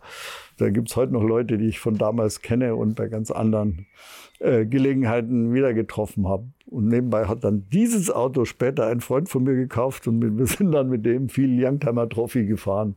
Okay. War einfach ein sensationelles Auto, dieser 944 Turbo Cup. Ist auch ein geiles Auto. Es ist ein super geiles Auto, gerade für den Nordschleife perfekt, weil super ausgewogen, ja. super Bremsen für ein Cup-Auto, was restricted ist in irgendeiner Form. Super ausgewogen, sehr schöner Motor, geht gut. Ähm, da haben wir etliche Male so 911er geärgert und sind eigentlich immer unter die ersten zehn gefahren im Gesamtklassement, auch wenn 150 Autos gefahren sind. Und das war tatsächlich mein altes Auto. Hätte ich kaufen sollen, aber er hat es zu teuer verkaufen können. Konnte ich mir dann nicht leisten. genau, das war alles noch 87, ja. Ja, und 88 kam. Bei 88 war dann noch mal eine Stufe höher, würde ich sagen. Da durfte ich dann bei Alpina fahren in der, in der DTM. Und damals ging die DTM ja dann richtig los, sagen wir mal. Und Burkhard Bovensippen als mein Teamchef zum einen war aber auch involviert äh, in, in der in de, sozusagen Schaffung der neuen DTM. Wie wird das Ganze professioneller? Wie wird es besser? Und so weiter. Der war da stark involviert und gleichzeitig war er natürlich super ehrgeizig, hat die schönsten Autos an den Start gebracht, die es nur gab. Als ich zum ersten Mal im M3 saß, habe ich meinen Augen nicht getraut, weil die Türen, das Dach und alles war mit Alcantara verkleidet in einem Rennwagen. Habe ich überhaupt noch nie gesehen ja. gehabt die Sachen, alles war eloxiert in Blau, passend zu dem Grün des Autos. Also, und er hat viele Verbesserungen gegenüber BMW da noch gemacht. Die haben sicher ihre eigenen Dinge gehabt, aber er hat dann extra Magnesiumfelgen gießen lassen. Das kann ich heute erst so richtig schätzen und hat da wirklich einen Aufwand betrieben. Und äh, nebenbei habe ich da auch schon viel über gutes Catering gelernt. Seine Frau hat immer die Brötchen im Wohnmobil gemacht, das wir damals auch dabei hatten. Das waren die besten Schnitten, die es gab, sozusagen. Er hat gekocht, oder? Der und hat gekocht. Ja, wir sind auch damals dann oft abends essen gegangen. Ich weiß noch, einmal am Nürburgring sind wir in irgendein Sternelokal gegangen. Es gab zwei Vorspeisen, es gab zwei Hauptspeisen, es gab zwei Nachspeisen. Aber vor der zweiten Nachspeise haben wir dann gesagt, nee, bitte Burkhard, wir müssen jetzt gehen. Wir fahren morgen Rennen. Es ist halb eins. Wir schaffen jetzt die äh, zweite Nachspeise nicht. Und wenn sie noch so viele Sterne hat, äh, das schaffen wir jetzt nicht. Aber da haben wir wirklich gepflegtes Rennfahren gelernt mit gutem Catering mit super, super sauberen Autos, aber auch mit tollem Familienengagement, weil im Prinzip einer seiner Söhne hat als Mechaniker noch gearbeitet. Und da waren für zwei Top-Autos fünf Leute, was aber super war. Wir sind ja am Anfang auch extrem weit vorne da mitgefahren. Ja, auf jeden Fall. Das war, es war nicht leicht, aber wie gesagt, ich glaube, ich lag nach drei, drei Veranstaltungen und sechs Rennen, war ich Zweiter hinterm Klaus Ludwig und dann kam es irgendwie zu einem rätselhaften Leistungsabfall. Ich glaube ja heute noch, dass da jemand von BMW mit Burkhardt geredet hat und gesagt hat, so jetzt äh, ist aber mal gut. Ähm, jetzt wir können die Alpinas nicht fahren. Der Christian hatte mittlerweile, der, der mit mir dann wieder in einem Team war äh, oder überhaupt mal in einem Team war, hatte dann sogar Rennen gewonnen und ich, wie gesagt, habe gut gepunktet, war dann vor sechs Werks-BMWs und ich, danach kam plötzlich so ein merkwürdiger Leistungsabfall. Als ich jetzt bei klassischen Rennen wieder meinen alten Alpina fahren durfte, habe ich mir die Ergebnisse angeschaut und es war halt nicht zu verstehen, dass du am Anfang ums Podest mitgefahren bist und später, wenn du dir das Hemd aus der Hose gefahren bist, gerade mal so Achter, Neunter geworden bist. Wir waren am Schluss immer so ach, siebter, achter, achter, neunter, ganz knapp voneinander weg. Das hieß, mehr ging nicht, aber eben nur mehr siebter, achter, neunter, zehnter wo wir am Anfang ganz vorn gefahren sind. Vielleicht haben die anderen sich auch so weiterentwickelt, kann auch sein. Hatte der Alpina gar keinen Leistungsabfall, sondern die anderen Leistungszuwachs. Ja gut, wir haben dann, ich glaube auch, die haben viel fürs Werk entwickelt. Das kriege ich erst heute so langsam mit, was wir wahrscheinlich gar nicht gekriegt haben. Wir haben ja auch dann Katz ausprobiert, was toll war und fortschrittlich damals, was uns aber auch sein oder andere mehr Leistung gekostet hat. Damals hat es ja noch keine Erfahrung damit. Nicht viel. Der Porsche 944 hatte zwar schon einen, der hatte auch ABS als erstes Auto.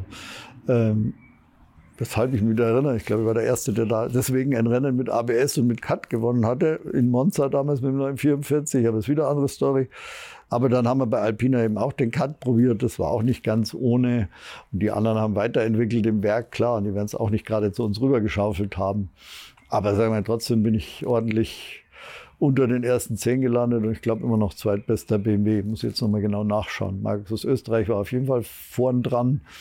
Aber dann kam schon bald ich als BMW. Und ähm, war Burkhard Bovensiepen strenger als Helmut Marko eigentlich? Von der ganzen Art, ein Team zu führen? Äh, ich glaube, der hatte zu der Zeit schon so viele verrückte und wilde Rennfahrer erlebt, dass er gewisse Milde schon hatte. Äh, er war natürlich immer noch sehr erfolgsorientiert. Ähm, aber ich fand ihn im Vergleich zu Marco fast schon gütig teilweise. Natürlich hat er sich die Entscheidungen vorbehalten und hat fast immer tolle Entscheidungen getroffen. Einmal falsch, wo ich in Wunsdorf bei fast Trockenheit mit Regenreifen fahren sollte. Das hat nicht so funktioniert. Er war nicht strenger als der Helmut. Nee, er war schon, es war klar, es hört alles nur auf einen. Aber es war alles im Rahmen, sage ich mal. Und wir hatten ja doch auch schon ein bisschen Erfahrung und ein bisschen hat man auch auf uns gehört. Ähm, wir haben viel probiert, wir haben viele Sachen gemacht und äh, ja, und wie gesagt, das Tollste war, wie die Autos vorbereitet waren. Ich weiß noch, in, in, auf der Avus ist mir der Quester mal drauf gefahren Und dann haben sie schon vor Ort das, äh, nee, oder irgendwo ist mir mal einer reingefahren und war der Schweller kaputt. Das haben sie vor Ort schon so repariert, dass du es kaum mehr gesehen hast. Also eigentlich gar nicht mehr. Und dann zum nächsten Rennen kommen, dann hatten sie alles komplett wieder neu gemacht. Dass ich gesagt nee, das geht nicht. Reparierte Stelle geht nicht. Der Schweller raus, neuer rein. Okay. Die Autos waren einfach immer perfekt. Ähm, das ist das, was halt Alpina auszeichnet, dass da immer nur alles vom Feinsten ist. Ja, hoffen wir mal, dass es so bleibt. So sieht zu BMW gehören. Darüber kann man wieder, das ist meinen Andi Boven sieben interviewen oder seinen Bruder, den Flo. Ich glaube, die haben da die richtige Entscheidung getroffen, weil die Zeiten werden nicht gerade einfacher mit Elektrifizierung, mit viel mehr rechtlichen Problemen, mit Assistenzsystemen. Es wird immer schwieriger, da so einem Auto die richtige Note zu geben.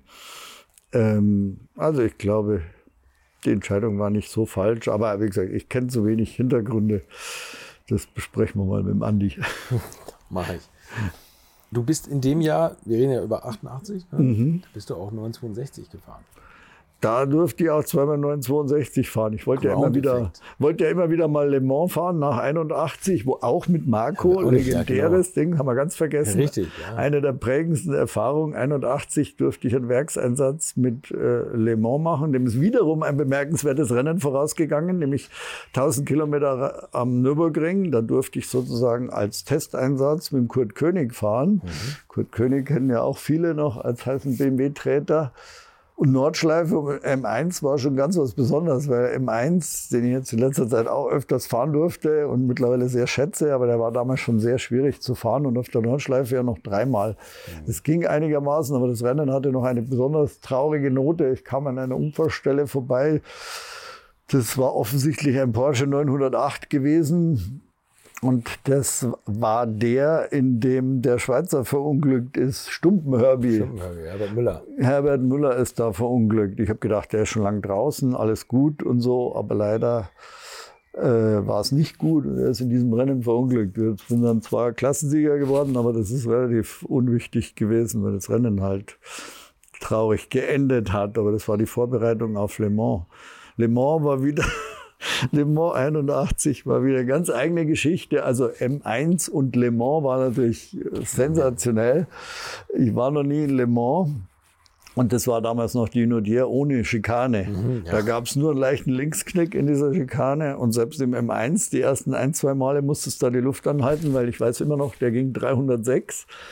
Okay. Und äh, es war schon zügig. Ähm, und trotzdem, du hast dann die 911er, hast überholt wie nix. Und hinten kamen die Prototypen an mit 400 dann irgendwie oder 380. Also es war schon sehr herausfordernd.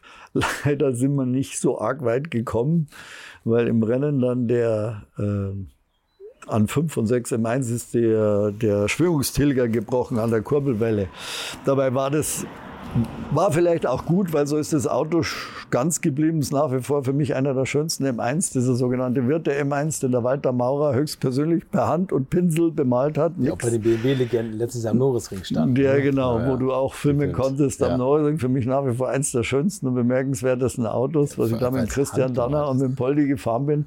Das war auch noch das alte Le Mans, die enge Boxengasse, wo schon der Steve McQueen in seinem Film rumgestiefelt ist, wo die Hynodier war, die lange und wo dann am Schluss die Kurve kam und die dann in der Box, die dann da standen dann hast aus der Box mit so einem Drehtelefon, hast du da Strom besorgt und hast du dann nach der Hinodier, war so eine Art zweite Boxengasse und da hast du die Zeit von der Runde hin telefoniert. Da stand dann damals die Frau von Marco und hat, hat die Boxentafel rausgehalten, nachdem sie ein Telefongespräch entgegengenommen hatte, wie, wie die Rundenzeit war. Wie gesagt, leider sind wir dann in meinem Stint ausgefallen, weil der Schwingungstilger hat so vibriert. Dann, die hatten am Anfang uns gebrieft, haben gesagt, wenn es vibriert, macht nichts, das ist der Krümmer. War aber nicht der Krümmer, dann bin ich weitergefahren, wie befohlen. Aber irgendwann hat es dann ein Kabel durchgescheuert durch die Vibrationen, weil ich ungefähr anderthalb Stunden gebraucht habe, bis ich das gefunden habe, weil das unter irgendeiner Verkleidung lag. dann bin ich zurück in die Box gefahren, habe ausgeschaut wie ein Mechaniker, der zwei Wochen nicht sein Oberrohr gewechselt hat. Und Christian ist dann weitergefahren, aber da war der Motor leider schon kaputt. Und parallel bin ich an diesem Wochenende auch noch mit diesem berüchtigten Renault 5 Turbo Europameisterschaftsauto gefahren. Den habe ich im Training weggeschmissen. Dann haben wir ein anderes Auto geliehen. Hat der Helmut auch organisiert. Haben da Türen und Hauben reingebaut, was sehr merkwürdig ausgeschaut hat, weil das Auto war dunkel, meins war weiß. Und dann bin ich von ganz hinten wieder ziemlich ganz nach vorne gefahren habe mich mit Jockel Winkelhock ständig duelliert, der mich auf der Geraden überholt hat, sich aber immer am Ende der Hin und Her verbremst hat und dann so aufs Lenkrad gehauen hat mit beiden Händen, den ich mich höchst amüsiert habe. Da wird er wahrscheinlich heute auch lachen drüber. Und dann ist es, war ich schon wieder ganz vorne und dann ist an einer Zündkerze gescheitert. Eine Zündkerze ist kaputt gegangen, nachdem wir das ganze Auto umgebaut hatten. Ähm, das war Le Mans 81, nur so als kleiner Sidekick. Aber äh, bin immer noch dankbar, dass ich da einmal Le Mans erleben durfte. Also du warst nur einmal, ne? Nur ja. einmal, ja. Das Ziel war mit dem 962, den ich dann da 88 fahren durfte, auch zu fahren. Da bin ich nur in Anführungszeichen Manikur gefahren und dann 1000 Kilometer Nürburgring. Und das war natürlich nochmal eine andere Liga, weil 1960. du bist äh, Tourenwagen ohne große Aerodynamik ja. gewöhnt. Ja. Und dann kommt so ein Auto, Ground-Effekt-Auto, im Prinzip, je schneller du fährst, desto besser liegt da. Aber trau dich das mal in irgendeiner fünften Gangkurve. Manikur war so schwierig, außerdem war es brutal heiß und Manikur ist brutal anstrengende Strecke. Da bin ich fast aus dem Auto gefallen weil ich sowas nicht gewöhnt war. Am Nürburgring war es besser, weil als erstes kenne ich die Strecke, zweitens hat es geregnet und war kühler und dann hat es langsam abgetrocknet und dann hat es angefangen, richtig Spaß zu machen. Ich glaube, wir sind dann so Zehnter im Gesamt geworden oder so bei diesem 1000 Kilometer Rennen.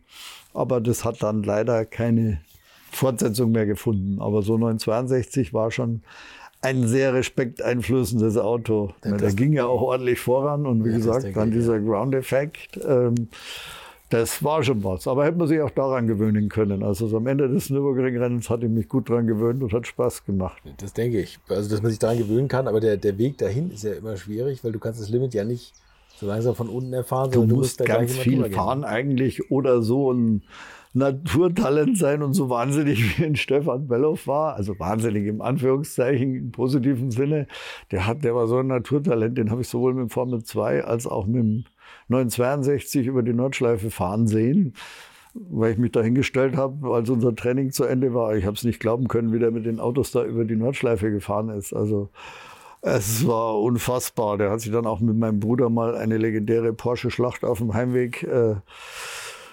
von Norrisring geliefert. Da sind sie Grading vollgefahren mit Porsches. Das geht ja heute auch nicht mehr, Gott sei Dank. Aber ähm, da sind sie diese berüchtigte Kurve Nürnberg-München bei Grading beide, glaube ich, vollgefahren, was mein Bruder erzählt hat. Also das war so wie mit dem 962 über Nordschleife fast. Ähm, also das waren schon, der war schon besonders schnell. Aber es war echt, normal musstest du relativ viel fahren, um so Ground-Effekt-Autos äh, zu beherrschen. Und das haben ja auch nicht, haben nicht viele so richtig. Der Striezel hat super beherrscht, Stefan Bellow hat super also, beherrscht. Natürlich auch Werkseinsätze gewohnt. Ja, klar. Sind vom Werk gekommen. Der Striezel ist ja mit seinem Doppelkupplungsgetriebe einen Tag nach dem anderen ist, ist der Ja, ja, klar, die sind viel gefahren, die sind Weltmeisterschaft gefahren, die sind mhm. Supercup in Deutschland gefahren. Also da konntest du dich dann schon gewöhnen dran. Aber trotzdem, es war ein Auto, was nicht zu unterschätzen war. Ne, das stimmt. Hattest du jemanden, der dir das ein bisschen erklärt hat, der dir das so ein bisschen näher gebracht hat? Nicht so viel eigentlich. Nee, klar war mir das Prinzip klar. Aber wie willst du einem erklären, das war klar, je schneller du fährst, desto mehr äh, Ground Effect hat er. Aber das kann dir keiner das Gefühl kann dir keiner vermitteln. Das kann, glaube ich, heute noch kein Simulator. Wieso, wieso dann das wirkliche Gefühl ist auf, auf der Strecke, wenn du so wahnsinnig viel Aero hast. Du kannst es bis mit den modernen Simulatoren wahrscheinlich bis zu einem gewissen, denkst aber da, äh, bis zu einem gewissen Punkt simulieren, aber nicht so, dass es äh, wirklich du machst. Es geht ja heute noch nicht so ganz perfekt. Glaube ich. Ich habe keinen modernen Simulator. Und auch kein, kein modernes Ground-Effekt-Auto im Vergleich. Ich habe auch keinen, nee, kenne ich auch nicht. Bist du ähm, nie wieder gefahren nach, nach den beiden Einsätzen, oder? Mit dem 962, ja. nein, nein, auch kein Ground-Effekt-Auto. Nein, nein, leider nicht. Welches Auto war das, das 962? Mit welcher Lackierung? Hm, das war so eine graue Lackierung. Das war so ein Engländer, der es gekauft hatte und da große Pläne hatte, aber dann auch nicht so viel Spurensoren gefunden hat. Tim Lee Davy ist der, glaube ich. Also ich habe nicht gefunden, dass er heute noch da irgendwo unterwegs ist. Muss ihn eigentlich mal recherchieren. Das war ja auch teuer. Das war eines der teuersten Rennautos überhaupt. war ja auch entsprechend erfolgreich in Le Mans und überall, egal wo. Aber es war, ja, war nicht so einfach zu stemmen, so ein Auto zu bezahlen und einzusetzen. Das glaube ich.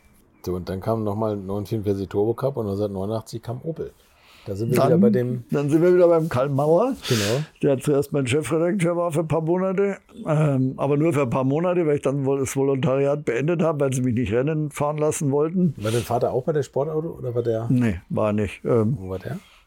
Mein Vater war ganz früher mal bei der Tagesschau und dann war er freier Autojournalist. Dann Ja, hat für viele, hat Filme gemacht, hat für verschiedene Leute geschrieben und so weiter. Und naja, gut, und ich bin gesagt, war dann beim Karl Mauer und der war dann später wieder mein Rennleiter, als ich zu Opel kam. Als mich Helle Bein, sein Teamkoordinator, rekrutiert hatte nach der 88er Saison, ob ich nicht Kadett fahren will. Und dann habe ich das gemacht und wir sind in dem in dem Dreierteam Österreich, Stritzek, Oberndorfer dann Kadett gefahren. Dem Volker seiner mehr so vom Werk gemacht und vom Kissling. Der, ja, eigentlich bei Kissling doch und die anderen beiden von Irmscher. Da habe ich auch den Günther Irmscher noch kennengelernt, Senior damals natürlich, der eigentlich aus dem Rallye-Sport kam, aber äh, dann auf die Rundstrecke gewechselt hat. Und das Thema Kadett war wieder ganz was Eigenes. Das war, das war ja kein Auto, was wie ein M3 war oder wie ein Mercedes. Der hatte so einen coolen Vierventilmotor, der eigentlich sehr stark war. Aber erstens ist der ständig kaputt gegangen. Ich habe in meinem Leben noch nie so viele Motorwechsel gehabt wie in dieser Saison. Da standen plötzlich immer 17 gelb angezogene Leute vor dem Auto äh, von einem von uns und haben gerade wieder schnell einen Motor gewechselt, weil die ständig am Anfang kaputt gegangen sind. Und dann muss man den Fronttriebler ohne große Aerodynamik halt erstmal langsam auf die Rundstrecke adaptieren. Der Wimbo Peil hatte das schon im Jahr vorher exerziert, so mit Unterstützung von Opel. Dieses Auto kommt jetzt im Übrigen wieder auf die Rennstrecke mit dem Stefan Irmler. Der hat das wieder rekreiert sozusagen und wird damit DTM Classic fahren. Okay. Ähm, so, aber die Erfahrung von Opel im Rundstreckensport war damals begrenzt. Die waren so Rallye-Leute, hands-on und dann wird halt schnell mit dem Hammer und dann wird halt hier schnell und dann schmeißt man den Motor raus und den anderen rein. Und war viel Material, aber wenig Erfolg, weil das war halt ein Fronttriebler, der war eigentlich nicht, der hatte null Aerodynamik, keine Spoiler, gar nichts. Mein erstes Dienstauto hat es beim, beim Vollbremsen auf der Autobahn, wenn irgendein Lastwagen falsch rausgefahren ist, hinten hochgehoben. Das Rennauto später auch. Als ich so semi-metallische Bremsbeläge probiert habe, habe ich Hockenheim Schikane 1 angebremst, dann standen die Hinterräder in der Luft. So wenig Aero hatten wir und so schnell war er auf der Geraden. Aber der Frontantrieb war halt schwer zu fahren und äh, Manche Sachen haben wir nicht gekriegt, wie das Sechsganggetriebe, das die Rallye-Leute hatten, ich immer, hätte ich immer gerne gehabt, haben wir aber nicht gekriegt. Dann hätten wir auch den Motor geschont, hätten trotzdem bessere Drehzahlbereiche gehabt. Dann der Frontantrieb, 75 Prozent Sperre. So breite Reifen, das war gerade auf der Nordschleife, das war ein unfassbares Abenteuer. Ich habe mich nie so konzentriert. Es war extrem schwierig zu fahren, weil die Nordschleife ist extrem holprig. Und man muss überlegen, der, der hebt mit einem Rad ab, dann zieht nur mehr das eine Rad und dann fährt er in die Richtung. Dann kommt das andere Rad auf, dann zieht er in die Richtung. Dann kommt wieder das nächste auf, dann zieht er die. Der war wie so ein Hase auf der Flucht auf der, auf der holprigen Nordschleife. Hat, hat bei jedem Ansatzhügel abgehoben irgendwo. Es gibt noch ganz wilde Bilder, wie man ewig weit in der Luft ist. Ähm, ja, und ich habe mich noch nie vor einem Qualifying so konzentriert wie vor dem Qualifying mit dem Kadett. Das war brutal. ähm, das war so schwer zu fahren, gerade auf der Nordschleife. Auf anderen Strecken war es nicht so schwer. Am Nürburgring hat er dann auf zwei Rädern abgehoben. Das sah spektakulärer aus. Aber das hast du dann schon in den Griff gekriegt. Das heißt, da habe ich ihn dann neutral hingekriegt gehabt. Und da, Du konntest so bis in die ersten zehn reinstoßen, aber entweder ist da was kaputt gegangen oder ja, oder es ging halt nicht an der Strecke jeweils. Aber wir sind teilweise bis unter die ersten zehn gefahren. Wenn man mit dem Auto ein bisschen mehr gemacht hätte, dann wäre man tatsächlich auch noch weiter vorn gefahren. Weil wir waren ja auch ganz leicht, aber eben, ja. und wir waren Publikumslieblinge auf jeden Fall. Opel immer, ne? Also diese, diese Fanbase von Opel ist unfassbar. Opel und Alpha haben eine Opel und Alpha, unfassbare ja. Fanbase, ja. Ja, das merke ich auch mal bei, bei mir mit dem Gespräch mit Rainer und so. Ähm, war, war der Professor Indra schon da?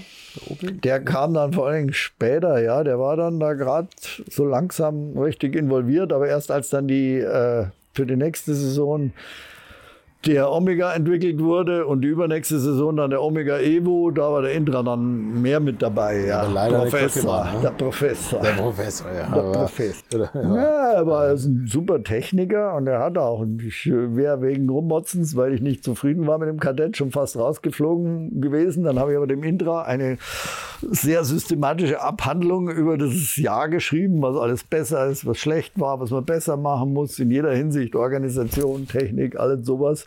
Daraufhin bin ich wieder einigermaßen äh, In Gnade. in Gnade gefallen. Den Ausdruck gibt es zwar nicht, aber vorher war ich halt in Ungnade gefallen, danach war es wieder In gut. Gnade aufgestiegen, das ist dann vielleicht heißen. Ne? Wurde ich wieder in Gnaden aufgenommen, durfte noch zwei Jahre weiterfahren äh, bei Opel.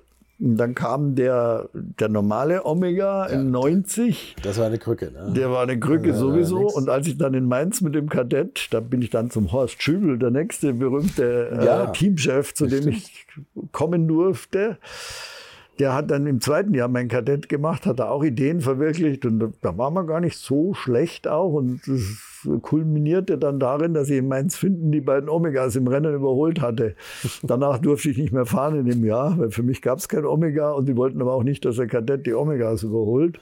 Dann hatte ich dann Pause und musste zum Beispiel im Carrera Cup, bin ich mal als Gaststarter gefahren, habe da sogar gewonnen, glaube ich, äh, wo der Olaf noch gefahren ist und so. Oder Monta. Ja, ja, genau. okay. Hatte Glück, dass ich im Training schnell war und bin dann einfach so vorweggefahren. Das waren so die ersten Cup-Carreras. So einen hättest du heute gerne. Du jetzt so einige Autos gerne auf, von denen die ja. du so ich hätte auch meinen Renault 5 Turbo 1 Ja. noch gerne. Ja, der auch Volker nice, hat oder? noch einen. Ähm, diese gibt es ganz selten nur mehr heute. Also Volker so hätte man noch einige Autos. Ja, ja, der hat noch einen. Zuletzt hatte er noch, ähm, aber ich nehme an, er hat ihn immer noch. Sowas gibt man gar nicht her. Ähm, ja, und dann durfte ich nicht mehr fahren und dann haben wir uns auf den Omega Evo konzentriert für 91. Was ja auch Quatsch war. Aber da haben sie wahrscheinlich zu Audi geguckt und gesagt, die fahren mit dem dicken V8. Jetzt fahren wir haben auch sie die geguckt. Ähm, und das Auto hat ja einen sensationellen Motor. Sie haben auch aerodynamisch was probiert. Da gab es ja dann so einen hochfahrbaren Heckflügel, damit man mehr Abtrieb hat. Wenn wir den hinten hochgefahren haben, sind wir dann wie so ein Motorboot gefahren, weil einfach der Abtrieb hinten zu viel war. ähm, und vorne du nicht zwar ausfahren konntest, aber das nicht aerodynamisch äh, balanciert war. Dann haben wir ihn da gelassen, wo er war. Und sind einfach, er hat ja einen super Motor mit einem super Klang. Also ein rein Sechszylinder. Da habe ich dann gesagt, bitte gebt ihn zum Randlinger, der weiß vom M1, wie man das macht. Haben wir dann auch gemacht. Da ging der, ging der gut, aber Fahrwerk war Katastrophe. Fahrwerk und vor allen Dingen die Verbindungssteifigkeit der Zelle, die war einfach nicht gut genug. Da haben sie die Rohre an den falschen Ecken gesetzt, offensichtlich. Das heißt, nach zwei Runden waren die Reifen eigentlich fertig. Äh, Damals gab es auch noch einen Reifenkrieg zwischen den Opels. Wer kriegt Michelin, Dunlop, Pirelli? Jeder Opel hat einen anderen Reifen gefahren. Also jedes Team, Schübel, Eckenberger und äh, Irmscher, jeder hat andere Reifen gefahren. Das heißt, du konntest auch keine Erfahrungen teilen. Äh, ja, und dann ja, da war die, war die Entwicklung dann auch zäh. Dann habe ich gesagt, ich brauche Sechsganggetriebe, ich brauche Fünfgang, reicht nicht bei dem Motor, der so eine Drehzahl, äh, der so drehzahlabhängig ist. Dann ich dann, hat mir auch keiner geglaubt, dann habe ich dann endlich eins gekriegt. Schöbel hat mich immer sehr unterstützt, hat dann aus Australien ein Hollinger Getriebe besorgt. Das hat auf der Avo super funktioniert, bis das Ding dann wieder ausgefallen ist. Oder einmal habe ich ein halbwegs vernünftiges Ergebnis erzielt. Und dann haben es alle anderen auch wollen, das Sechsganggetriebe. Und Horst Schübel, das war sowieso, das war wie, ähnlich wie Marco, war auch sehr bestimmt und hat technisch super Sachen gemacht und so, aber ich habe mich super mit ihm vertragen, musste mal wieder Kontakt mit ihm aufnehmen. Aber er war auch ein Hundling. Da gab es ja dieses berüchtigte Rennen in Singen und äh, wir hatten schon einen neuen, verbesserten Omega aufgebaut. Dachte mir, ja gut, Singen habe ich dann auch bessere Chancen damit und komme in Singen hin und sehe, das ist ja das alte Auto. Sagt er, ja, in Singen hier zwischen den Leitplanken, wo ständig was passiert, da fährst du nicht mit dem neuen Auto. so einen Hals gehabt. War auch im ersten Rennen Katastrophe und es ging auch ständig was kaputt. Ich glaube, das war das Rennen, wo der Sopa dreimal seine, M1 seine M3 zerstört hat. Im Training zweimal und im Rennen einmal. Ähm, da ging ja immer was. Jeder ist gegen die Leitplanke. Da war volles Chaos in dem Rennen. Was damit endete, im ersten Rennen ging es nicht gut und das war auch brutal anstrengend. Und im zweiten Rennen bin ich einfach immer durchgefahren, durchgefahren, durchgefahren und habe im sechsten Platz das beste Omega-Ergebnis erzielt in dem Jahr. Jemals, ja. Genau. Das war das Beste, also, weil ich halt immer durchgefahren bin, nirgendwo dagegen gefahren bin, keinen getroffen habe. Und dann waren wir da Sechster. Aber es war dann trotzdem das Ende, die Karriere im Werkssport war dann langsam dem Ende nahe. Wir sind dann noch diese zwei internationalen Rennen in Brünn und Donningen gefahren und wir waren mit Horst Schübel, seinem Mechaniker und so weiter, hatten das Auto dann so weit, dass ich dann in diesen Rennen am bester Opel war. Und da sind ja Ferté, Nienzwitz, alle möglichen gefahren. Aber trotzdem äh, war das dann sozusagen das Ende der, der Werkskarriere weil sie danach dann, wahrscheinlich war ich auch wieder zu aufsässig und dann haben sie irgendwann den Manuel Rotter genommen, der zwischendurch auch mal mein Auto fahren musste, aber auch mit dem Omega keinen Erfolg hatte. Der ist irgendwo genauso gelandet wie wir alle halt.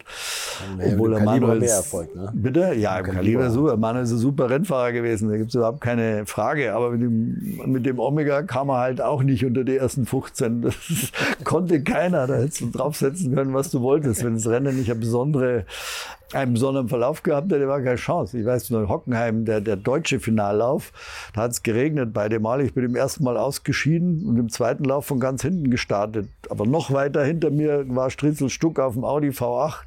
Ich habe schon viele Leute aufgeholt, aber der ist an mir vorbeigeflogen, dass ich gedacht habe, ich fahre in einer anderen Klasse. ähm, also wir hatten da, da hatte keiner eine Chance mit dem Auto und die Audis waren eh so sensationell. Ich habe ja später über meine Arbeit bei Audi dann mehr Einblick gehabt und habe gesehen, wie genial die dieses Auto gebaut haben, den V8, äh, bis dann sogar zur gedrehten Kurbelwelle, aber auch viele anderen Sachen und die waren einfach so genial gut, dass die halt vorausgefahren sind, wo sie wollten. Auf der Abus war plötzlich der junge Hubert Haupt Trainingsschnellster, weil alle sich vereinbart hatten, wir halten uns zurück. Nur Hupsi hatte es nicht mitgekriegt damals oder hat sich nicht drum geschert, vernünftigerweise, und war dann plötzlich Trainingsschnellster. Der ist ja heute ein gestandener Geschäftsmann und Autorennfahrer, aber ja, damals war er brutal jung ja. und war plötzlich vor Stuck, Jelinski, Röhrl oder wem immer war er schnellster auf der Abus. So gut war das Auto, das war sensationell. Heute fährt er ja echt super Auto. Aber damals war war der Audi schon sensationell gut, ja. ja erstaunlich, dass der auch immer noch fährt. Ja, Hubert fährt, fährt, der ist letztes Jahr in der DTM mitgefahren ja. und ist äh, als 50-jähriger Geschäftsmann mit den Profis mitgeheizt, hat sich geärgert, wenn er sieben Zentel Rückstand hatte irgendwo. Sag ich, Hubert, das ist ziemlich gut ist das.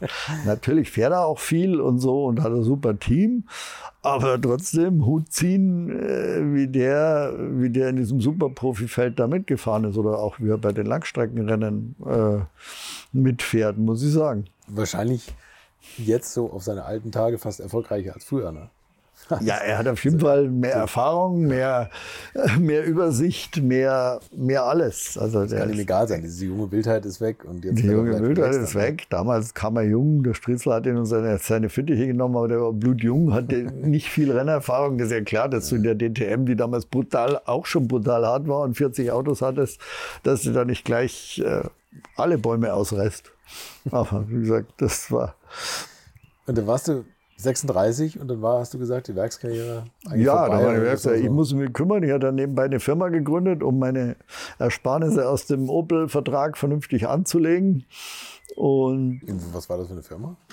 Ja, die Firma hatte ich gegründet. Ich habe dann kam eigentlich daraus, dass ich mich über das Catering bei Opel bei der DTM geärgert hatte. Äh, da gab es so einen kleinen Hänger, wo es immer was zu essen gab, auch für uns. Und ein Foodtruck. Du hattest einen Foodtruck. So nennt man das heute. Langsam. Opel hatte als Catering also okay. so, ein Auto, so einen Anhänger, hat irgendeiner betrieben. Und entweder gab es da kein Brot oder der Salat war schlecht und so. Und dann habe ich mir nach, nach dem, so wie heute. nach dem Budget erkündigt, gedacht, da kann man doch viel mehr machen.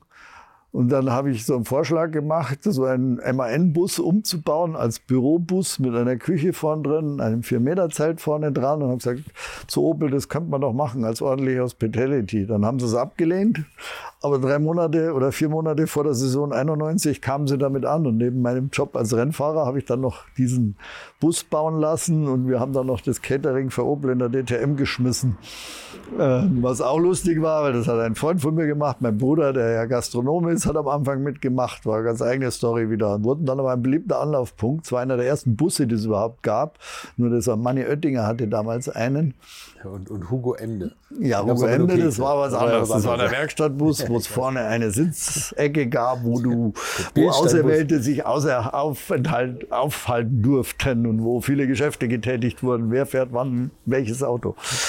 ähm, aber da hat man dann dieses Skater und das musste ich dann weiter betrieben, weil, weiter betreiben, weil mein Werksvertrag bei Opel war weg, habe keinen mehr gekriegt und eigentlich keiner, nur der Manuel durfte dann später wieder fahren, was ja dann auch sehr erfolgreich war. Ja, und ich stand da mit meinem Bus und musste ihn irgendwie einsetzen. Habe ihn dann im Opel Cup eingesetzt oder wie hieß das damals? Opel Lotus Formel Cup. Ja. Und im Porsche Cup, da habe ich ein neues Konzept von Gemeinschaftscatering entwickelt und hatte keine Zeit, mich mehr um Rennsport richtig zu kümmern. Und im Sponsor selber suchen war ich eh nie so super erfolgreich. Und das war eigentlich dann der Abriss der, der richtigen Werkskarriere dann. Ich habe es dann versucht, habe mir auch beim Dr. Ulrich von Audi vorgestellt und so. Aber der wollte mich nicht. Mit dem hatte ich dann erst später wieder zu tun, als ich beim, bei Audi dann im Nebenjob heimlich Rennautos habe bauen lassen. Und der Ulrich dann immer mit äh, strengen Augen oder unwillig drauf geschaut hat. Du hast heimlich Rennautos bauen lassen? Ja, als Job ich- war das?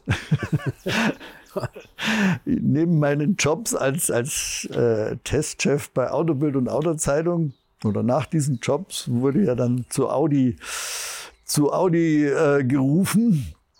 Ob ich da arbeiten will, habe ich dann gemacht in der Kommunikation und war unter anderem auch für Motorsportkommunikation zuständig. Und da hatten sie damals schon heimlich so A3s aufgebaut für Journalisten, um beim 24-Stunden-Rennen mitzufahren.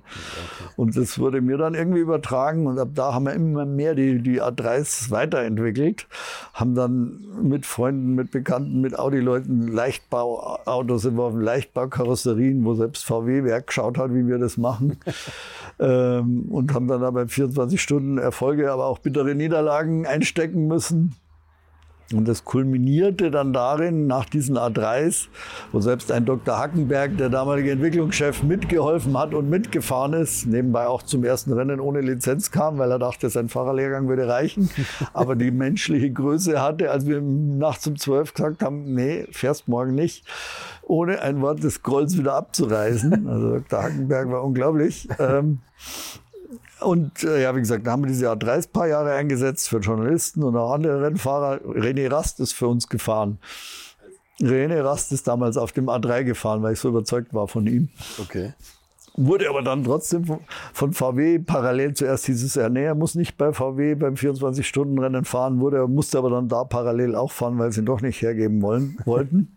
Auf jeden Fall war da 2010 schon klar, wie gut René Rast ist oder 2008 oder wann das war. also ein gutes Auge bewiesen Neun. eigentlich. Ne? Ja. Und das kulminierte dann einem Projekt, wo wir einen TT als Kundensportauto bauen haben lassen. Der damalige Entwicklungschef Dick dachte, wir helfen nur einem Mitarbeiter, äh, seinen TT ein bisschen schneller zu machen. Wir haben aber ein komplett neues Auto entwickelt mit Rückendeckung vom berühmten Werner Frohwein, der den M3 bei BMW entwickelt hatte, da damals dann Chef der Quattro GmbH war, der sozusagen den Vorgänger von Audi Sport äh, von Audi Sport, die, die die ganzen RS-Autos gebaut haben. Da war der Werner der Chef und wir haben ihm so Vorschläge gemacht, haben dann einen kompletten TT, Kundensport-TT entwickelt mit ein paar auch revolutionären Ideen. Und den haben wir dann auch gefahren im VLN und 24 Stunden. Und der war so gut, dass er dann sogar dem R8, äh, dem ersten, dem ersten GT3 R8 gefährlich wurde auf den schnellen Kurven, was uns auch was bei der Kundensportabteilung auch nicht immer gern gesehen wurde. Aber die haben sich dann auch viele Anregungen von unserem Auto geholt, den wir damals im Übrigen mit, mit Hilfe der Räderbrüder entwickelt haben. Martin und Niki haben da unglaublich viele Ideen eingebracht in diesen, in diesen TT. Also Also die sind ja auch so ein Phänomen eigentlich. Ne? die Also, Räders, Die, die Räders habe ich deswegen kennengelernt. Wie gesagt, keine Ahnung, wie viel Zeit wir haben, aber die Räders habe ich kennengelernt, weil ich eine Zeit lang auch viel für Lamborghini gearbeitet habe. Und dann kam ein Mensch plötzlich zu mir beim VLN und sagt, du, da sind zwei Brüder, die wollen einen Lamborghini Gallardo im Rennen einsetzen. habe ich gesagt, geh zurück. Sag ihnen, äh, das kannst vergessen. Das ist ein aussichtsloses Unterfangen. Sie wollten es aber trotzdem machen, haben sie ja dann gemacht mit Finanzierung und Hilfe von Hermann Thielke. Ähm, und ich habe ihnen dann geholfen, Teile zu besorgen, äh, Motorblöcke, Dächer, Kotflügel, was immer sie gebraucht haben. Und sie haben ein eigentlich sensationelles Auto entwickelt, was ich ja selber dann auch fahren durfte. beim 24 Stunden 24 Stunden und VLN. Ich habe mich so wohl gefühlt in dem Auto. Das Auto hat zwar diese orange Osram Lamborghini, ich weiß nicht, wie oft der kaputt gegangen ist, halb abgebrannt ist. Und er hat aber alles überlebt irgendwie. Und dann haben sie einen zweiten gebaut, ein wunderschönes blaues Auto, was der Heinz Schmersaal, der heute auch immer noch Klassik fährt, in Auftrag gegeben hat. Den sind wir dann auch gefahren, den sollte ich im 24-Stunden-Rennen fahren dann. Ich habe aber einmal nicht VLN gefahren, sondern Urlaub mit der Familie vorgezogen und dann eilte mich der Anruf, der sozusagen Pay-Treiber, der dann statt meiner gefahren ist, hat ihn so in die, in die Bande gesetzt, dass der komplett nach zwei Rennen komplett kaputt war. So viel der eine erlebt hat und nie kaputt war, der andere war im zweiten oder dritten Rennen kaputt, der wirklich dann neu aufgebaut. Denn damals haben die Räders auch so viele Ideen verwirklicht in dem Lamborghini und waren so unfassbar engagiert, dass wir sie dann eben engagiert haben, unseren, unseren TT-Kundensport mit einzusetzen und mitzuentwickeln vor allen Dingen. Okay, okay. Wir waren drei Tage im Windkanal damit, deswegen war das Ding auf den schnellen Kurven am Nürburgring so schnell.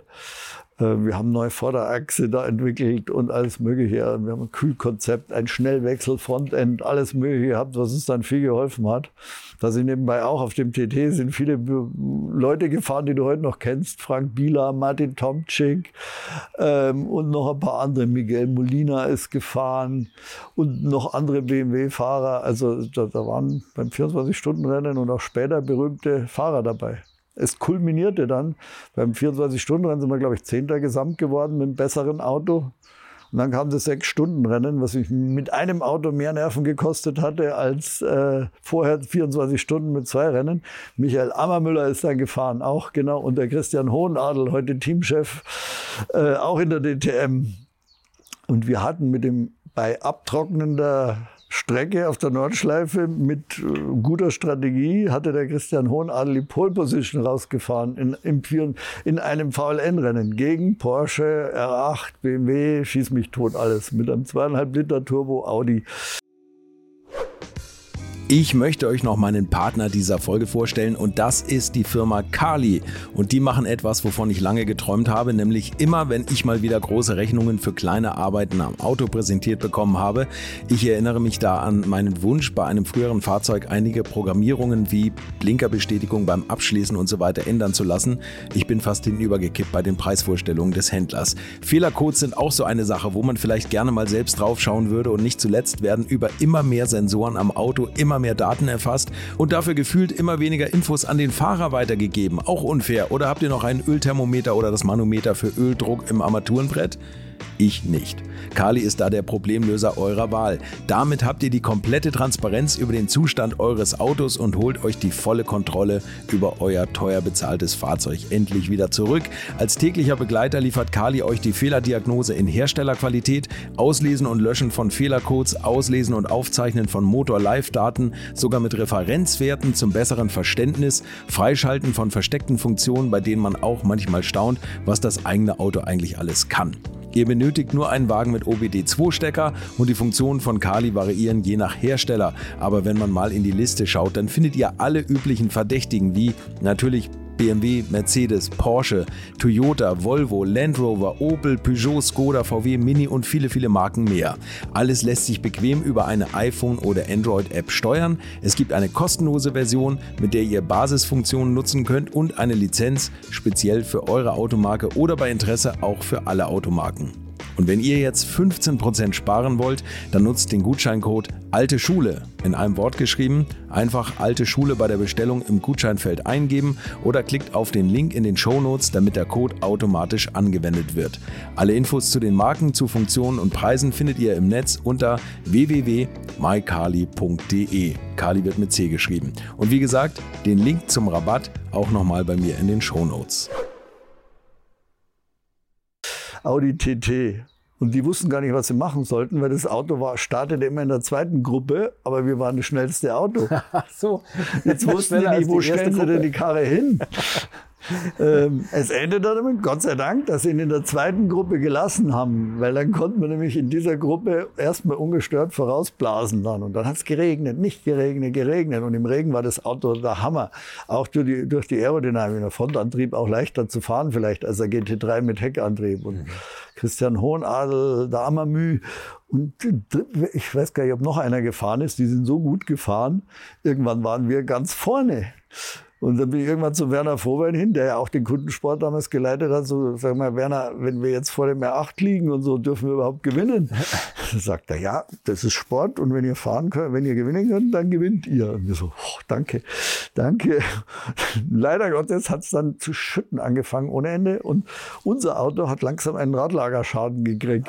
Dann kam da der Michi Ammermüller rein und sagt, ah, vorne wackelt und so. Und gesagt, es sind nur mehr zwei Runden, fahr weiter, fahr weiter, das muss halten, wir sind vorne. Und dann hat es total geschifft und wegen dem kaputten Radlager hat dann die Bremse nicht mehr funktioniert. Da ist er unten vor der Fuchsröhre dann in den Kies gefahren, weil die Bremse nicht mehr funktioniert hat. Aber was war? Es hat so geregnet, dass sie das Rennen abgebrochen haben mit roter Flagge, die vorige Runde gezählt hat und wir mit dem TT einen VLN-Lauf gewonnen haben. Mit einem Fronttriebler TT einen VLN-Lauf gewonnen haben.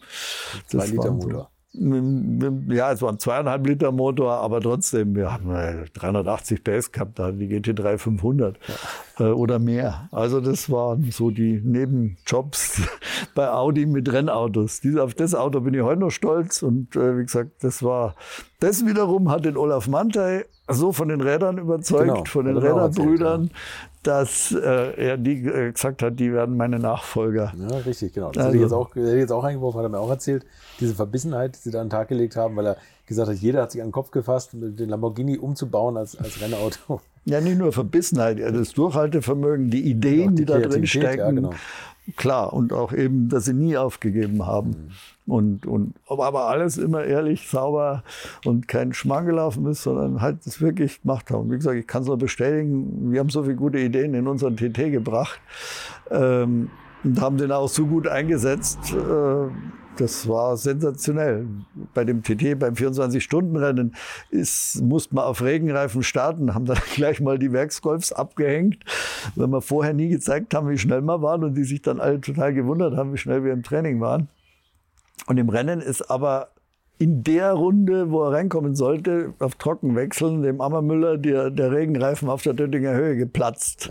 Der hat das ganze, die ganze Front zerschlagen. Aber durch unser Schnellwechselfrontsystem haben die Räder in 21 Minuten alles in der Front ausgetauscht. Kotflügel, Kühler, Haube, alles. Und haben das Auto noch vermessen. In 21 Minuten ist der wieder gefahren. Das war sensationell. Also ohne das wären wir noch weiter vorn gelandet in dem 24-Stunden-Rennen. Aber so ist es halt. So ist Rennsport. Ja, so ist es. Genau. Ja, ja. Wir, wir sind über ein Auto hinweggegangen. Das war jetzt aber unbewusst. Da haben wir vorhin schon mal drüber gesprochen, dieser Wagner 002C. Oh Gott, da gehen wir wieder ganz weit zurück. Da gehen wir ganz weit zurück, aber gehen das Auto in eine ist so ganz kurios. seltene Kategorie. Das, also, aber wenn man es googelt, man findet es kaum. Ehrlich gesagt, ich bin da so drüber, drüber gestolpert und habe gedacht, was ist das bitte für ein Auto? Ich, ja, ich muss erstmal was trinken. Du komm, atme nochmal tief durch, bevor wir zu dem Auto kommen. Es ist ja die Frühzeit, das war glaube ich 80. Ja. Ähm, Nach der Proka, also du bist ja Proka M1 gefahren? Ja, nein, nein, das und war 81.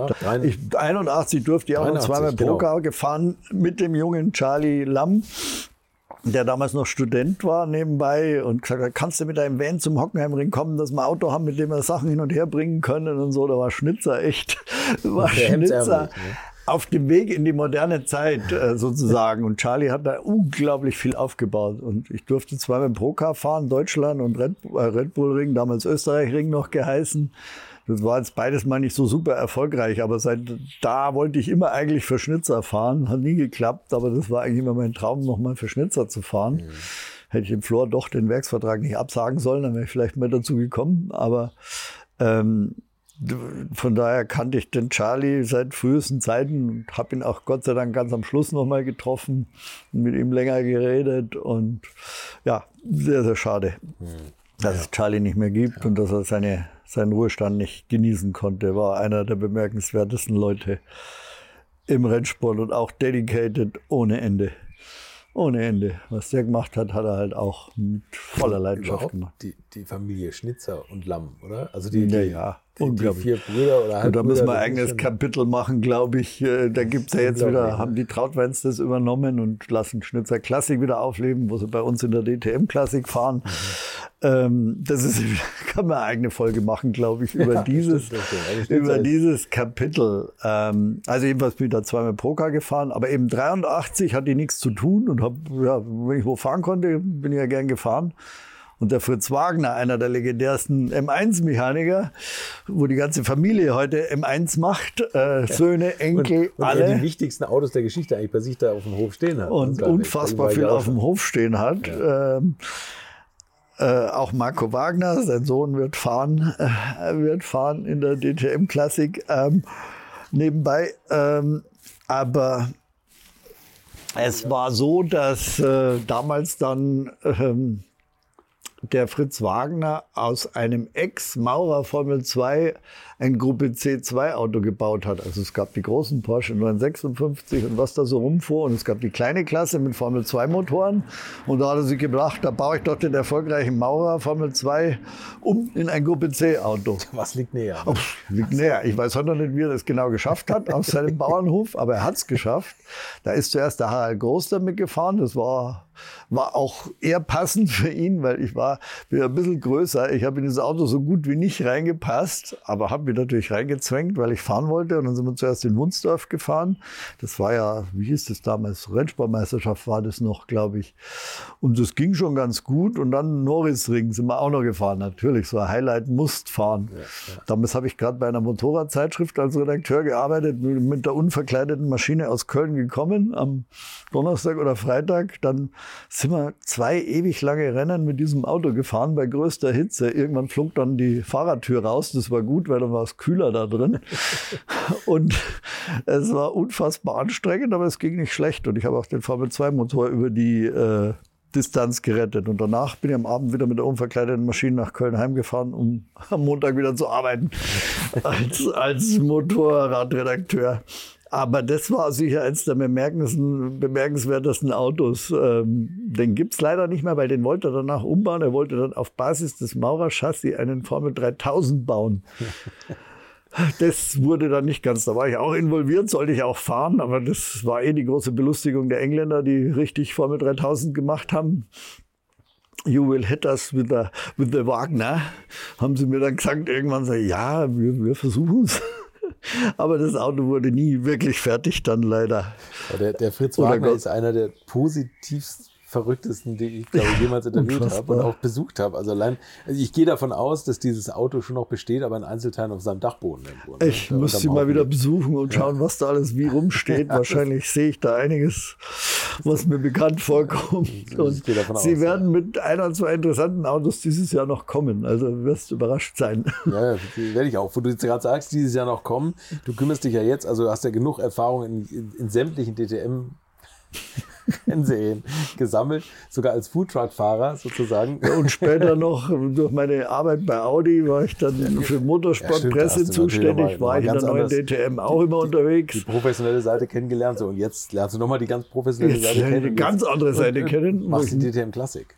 Jetzt darf ich DTM Klassik äh, organisieren, weil der Gerhard Berger irgendwann mitgekriegt hat, dass ich äh, nicht mehr so, dass ich bei Audi nicht mehr so viel arbeite und äh, ja, dann zuerst wollte er, dass ich einen anderen Job mache. Dann sagte ich, nee, das muss nicht sein, dann komme ich vom Regen in die Traufe. Ähm, und dann hat er gesagt, willst du dich nicht um die klassischen Autos kümmern? Das fand ich spannend, weil zumindest kenne ich da viele und so weiter. Und ich habe aber jetzt, muss ich feststellen, es ist schon anspruchsvoll, sowas zu organisieren. Die Ansprüche der Kunden sind hoch, die Ansprüche der ETR sind hoch. Das alles unter einen Hut zu bringen, ist eine große Aufgabe und es wird auch noch sagen wir Entwicklung brauchen, bis es perfekt ist. Aber so wie es ausschaut, werden wir gerade am Norrisring oder auch Oldtimer Grand Prix, wo wir das einzige Rennen nicht im Rahmen der DTM haben, oder Endlauf-Hockenheim, schöne Felder haben bei den alten DTM-Autos. Also da gibt es schon viel Interesse. Und wo ich in der Marktlücke offensichtlich gestoßen bin, ist äh, mit dem DRM Cup, einen Cup für der alte Rennsportmeisterschaftsautos. Die, die, haben oft, die haben ja keine so richtige Plattform. Die dürfen hier und dort irgendwo mit anderen mitfahren, aber nur für die Autos gab's nicht. Das haben wir letztes Jahr mal als One-Off am Red Bull Ring ausprobiert und danach habe ich gedacht, da kann man mehr draus machen. Und da gibt es auch großes Interesse. Und da, ist ja, wenn man sich mit der DRM beschäftigt, ist ja alles Mögliche gefahren. Vom Alpha GTA, BMW 2002 bis zum Gruppe 5 Porsche. Lancia Beta Monte Carlo. Lancia Hast Beta Monte Hans Carlo. Heyer hat auch noch einen. Konntest du ihn schon, schon aktivieren? Ob der Hans in den noch reinpasst, weiß ich nicht, ehrlich gesagt. Ich würde passt gerne er fahren haben lassen. Aber das war ein hochkompliziertes Auto. Aber da sind ja ganz andere Autos gefahren. Wolfgang Wolf mit Fiat X19 Ja, äh, sind gefahren zum Beispiel. De Tomaso oder Ferraris. Ich habe Vielleicht kommt noch einer mit einem Ferrari, der da starten darf. Ähm, also da sind unfassbare Autos gefahren, von klein bis groß. Und das sind halt auch optisch irre Autos, die es heute nicht mehr so oft gibt. Deswegen Rennsportmeisterschaft wieder aufleben zu lassen, das hat offensichtlich einigen gefallen. Ich meine, die üblichen Porsches und so, die ja auch toll sind, die gibt's Ja, eh. klar. Aber auch 914.6 Porsche, wann siehst du die sonst mal? Oder so. Also da gibt's ganz viele Autos, die da mitfahren können. Und ja, das könnte auch sich entwickeln. Ähm, wir haben ja vorsichtig nur drei Wochenenden angesetzt, aber Konkurrenz gibt's ja auch. Aber wir schauen, dass wir uns da voran entwickeln und den Leuten eine schöne Bühne bieten, wo sie ihre schönen Autos gut ausführen können und noch ein bisschen Spaß haben bei zwei Rennen am Wochenende.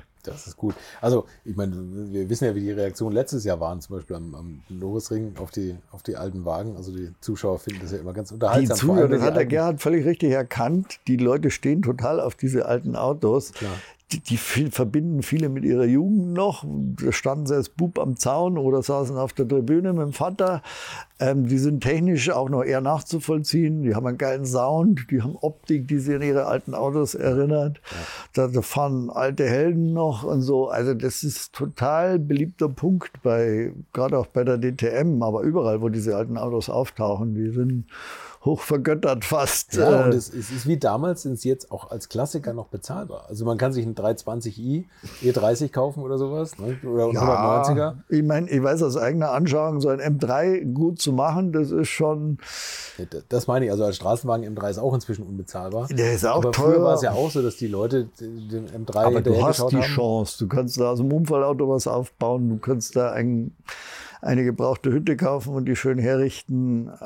Aber so einen richtigen M3 oder ähnliche Kaliber einzusetzen, da weiß ich aus eigener Erfahrung, Anschauung, Kostet ein paar Euros. Ne? Äh, das ist schon, äh, das ist schon nicht ohne. Da musst du schon gut arbeiten. Also die letzte Sekunde oder die letzten zwei, drei Sekunden, die sind schon herausfordernd, auch in den Autos. Also es war damals nicht anders. Wenn du richtig schnell sein willst, dann musst du schon, musst du schon Gas geben. Schon richtig Gas geben, ja. Fährst du dieses Jahr auch noch wieder irgendwas?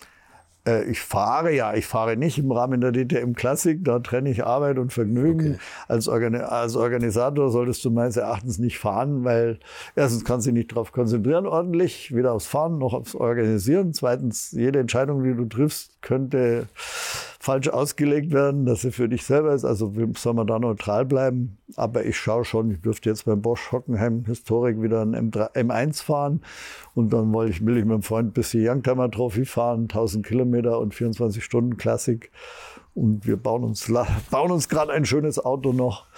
Ähm, also da, ich will das Fahren noch nicht aufhören. Na okay, also klingt auf jeden Fall unterhaltsam beim, beim Bosch Hockenheim Historik. Da hatte ich ja eine Kamera drin, das können wir jetzt ja auch sehen. Da bist du, hast das Feld von hinten aufrollen können. Die beiden Trabis ganz hinten hast du schnell überholt und danach hat leider dann die, die Benzinpumpe nicht mehr gehalten. Die hat die Benzinbrücke nicht gehalten, die Bremse war eh weich, weshalb ich nicht mal am letzten Loch bremsen konnte. Irgendwas ist ja Aber M1-Fahren macht einfach Spaß, das ist einfach geil.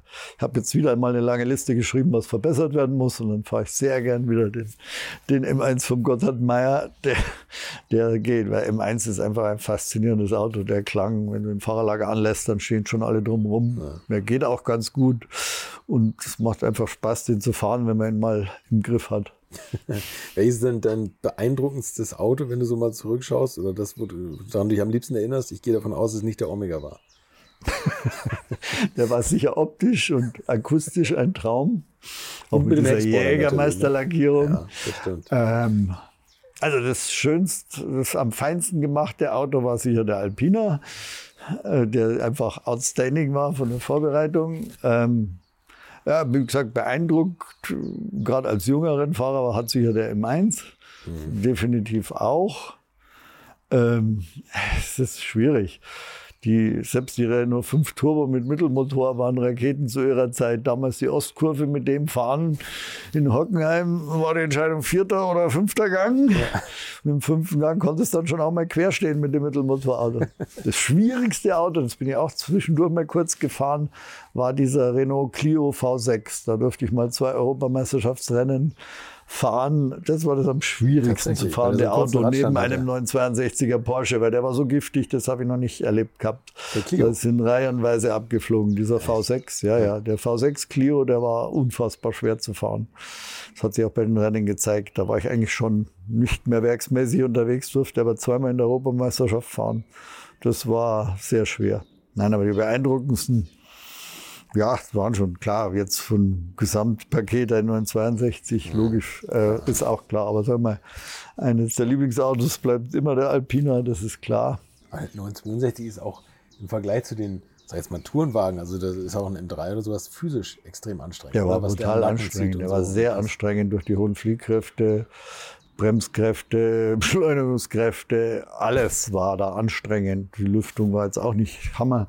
Deswegen sage ich, in Manikur bin ich fast aus dem Auto gefallen, wo es heiß war und ganz viele äh, Sweeping Corners aufeinander folgen, also lange, schnelle Kurven. Das war unfassbar anstrengend, ja. Aber nee, auch das muss man, muss man hinkriegen. Das, das, hätte man durch höheres Konditionstraining noch besser hinkriegen können. Kein Thema. Hätte, das ist da, da klingt so ein bisschen Reue durch, dass du da mehr das Reue, machen sollst. Reue, ich habe geniale Sachen erlebt. Ich habe, sage ja, ein, zwei falsche Entscheidungen getroffen, ja. wo man hätte sicher mehr draus machen können. Aber andererseits, dass ich die ganze DTM miterleben durfte, ganz viele Renault-Geschichten, Europameisterschaften, solche Autos wie M1 962, das alles gut überlebt habe, auch ohne bankrott zu gehen. Ja. Das äh, war gut. Die, die gute Entscheidung war, als ich, äh, dass ich nach dem ersten Jahr Renault 5 Turbo Europacup beschlossen habe, ich stecke nie mehr eigenes Geld in, in das Rennen so richtig. Weil, wie gesagt, damals habe ich das Auto gekriegt, aber die Einsatzkosten bei Marco waren jetzt nicht günstig, weil erstens gutes Team, zweitens Marco guter Geschäftsmann. Dann musste ich mit den Sponsoren zusammenkratzen, die, äh, die Preisgelder zusammenkratzen, aber für die Anschubfinanzierung habe ich nichts gehabt. Also damals war ich Volontär eben in Stuttgart bei der Motorpresse und dann ein, ein ein guter Freund damals, der Michael Bernard, hatte eine gute Bekannte, sagen wir, bei der Bank. Und haben gesagt, okay, da muss man dann Kredit äh, erreichen. Und was dann endete, dass, ich, dass wir zur Bank gegangen sind, durch die gute Freundin einen guten Kontakt hatten. Und ich dann da als Volontär mit 800 Mark äh, Verdienst hingegangen bin und gesagt, ich muss mein Apartment neu einrichten. Sage, wie viel brauchen Sie denn da? Ja, 30.000 Mark.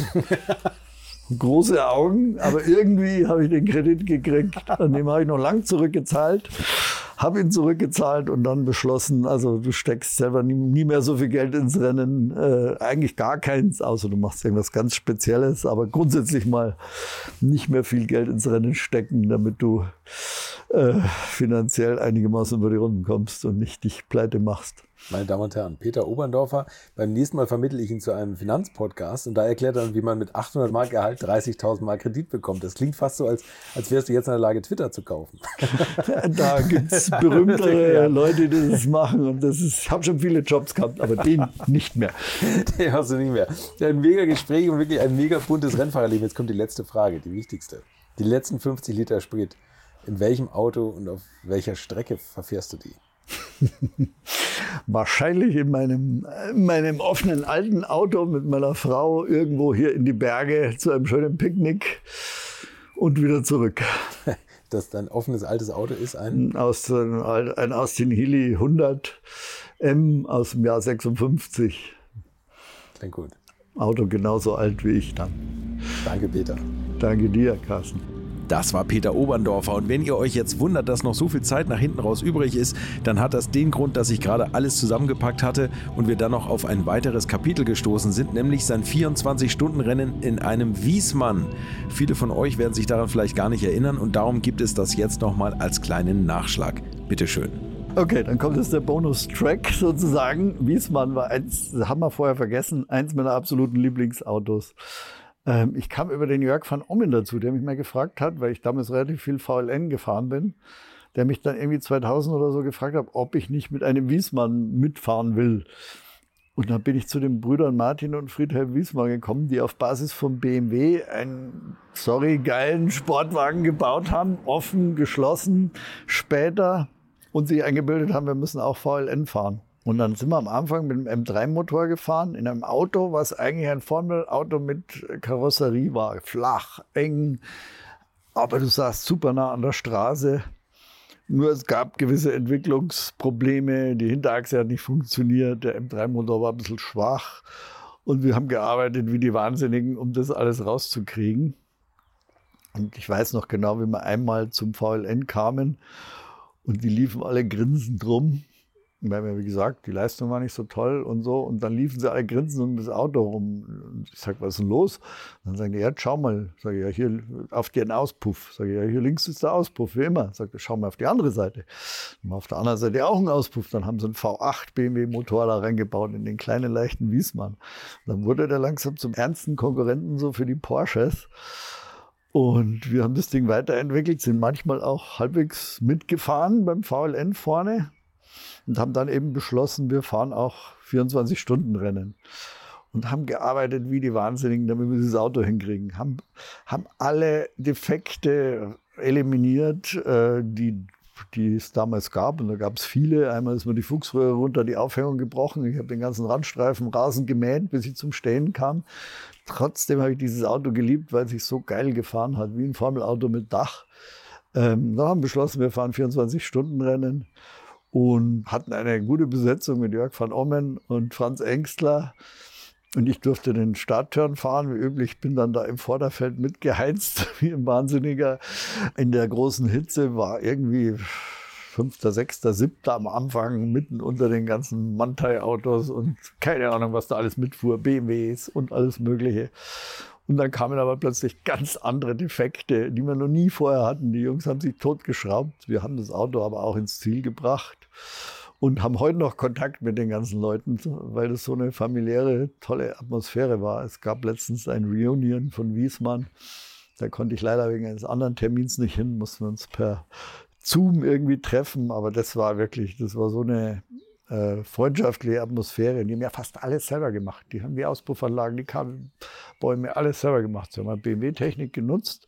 Da ist auch Stein von dir angesprochener und geehrter Wolfgang Reitzle war entscheidend, denen es überhaupt zu erlauben, mit der BMW-Technik das zu machen. Haben sie noch erzählt, wie sie da vorgefahren sind mit dem ersten Sportwagen, ihm das auf dem Parkplatzdeck vorgestellt haben und er dann irgendwann, ja, ist gut, mach mal gesagt hat und ich so, boah, aber das Auto war cool und ich habe es geliebt und zusammen mit dem, mit dem Franz und dem Jörg da zu fahren, das ist, wird auch eins meiner beeindruckendsten Autoerinnerungen bleiben, einer meiner beeindruckendsten Autoerinnerungen, weil das war einfach eine coole Zeit im VLN, wo man da gegen die ernsthaften Teams angetreten sind, die, die fertige Autos hatten und wir mit unserem Wiesmann selbstgebauten Auto. Aber die hatten auch tolle Ideen und es hat Mörder Spaß gemacht. Wie gesagt, das ist war nicht immer einfach. Ich habe auch eine der erschreckendsten Erinnerungen mit dem Wiesmann, weil da sind wir bei Regen gestartet und äh, da gab es dann so irgendwie, wenn man hochkommt, kurz vorm Schwedenkreuz, da liefen so Bäche über die Bahn. Von mir drehte sich ein Porsche und ich bin immer nur rechts, links, wo fahre ich vorbei? Es war immer falsch,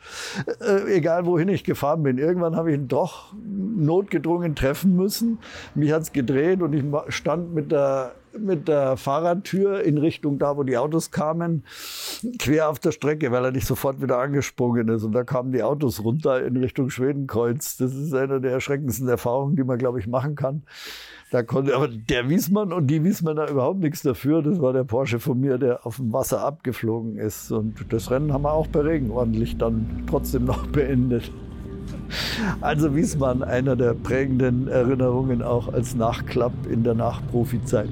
Und falls ihr die Folge mit Friedhelm Wiesmann noch nicht gehört haben solltet, dann müsst ihr die jetzt unbedingt nachholen. Pflichtprogramm, ich verspreche euch, ihr werdet es nicht bereuen. So, jetzt ist aber wirklich Schluss für diese Woche. Nächste Woche müsst ihr mich eh zweimal ertragen. Montag kommt die Finalfolge zu meinem Walter Röll Spezial und ansonsten hören wir uns wie gewohnt am Donnerstag wieder. Bis dahin gute Fahrt und bleibt gesund. Infos, Bilder und alles Wissenswerte unter der Internetadresse www.alte-schule-podcast.de www.ftf.de. Alte Schule ist ein Podcast aus den WakeWord Studios.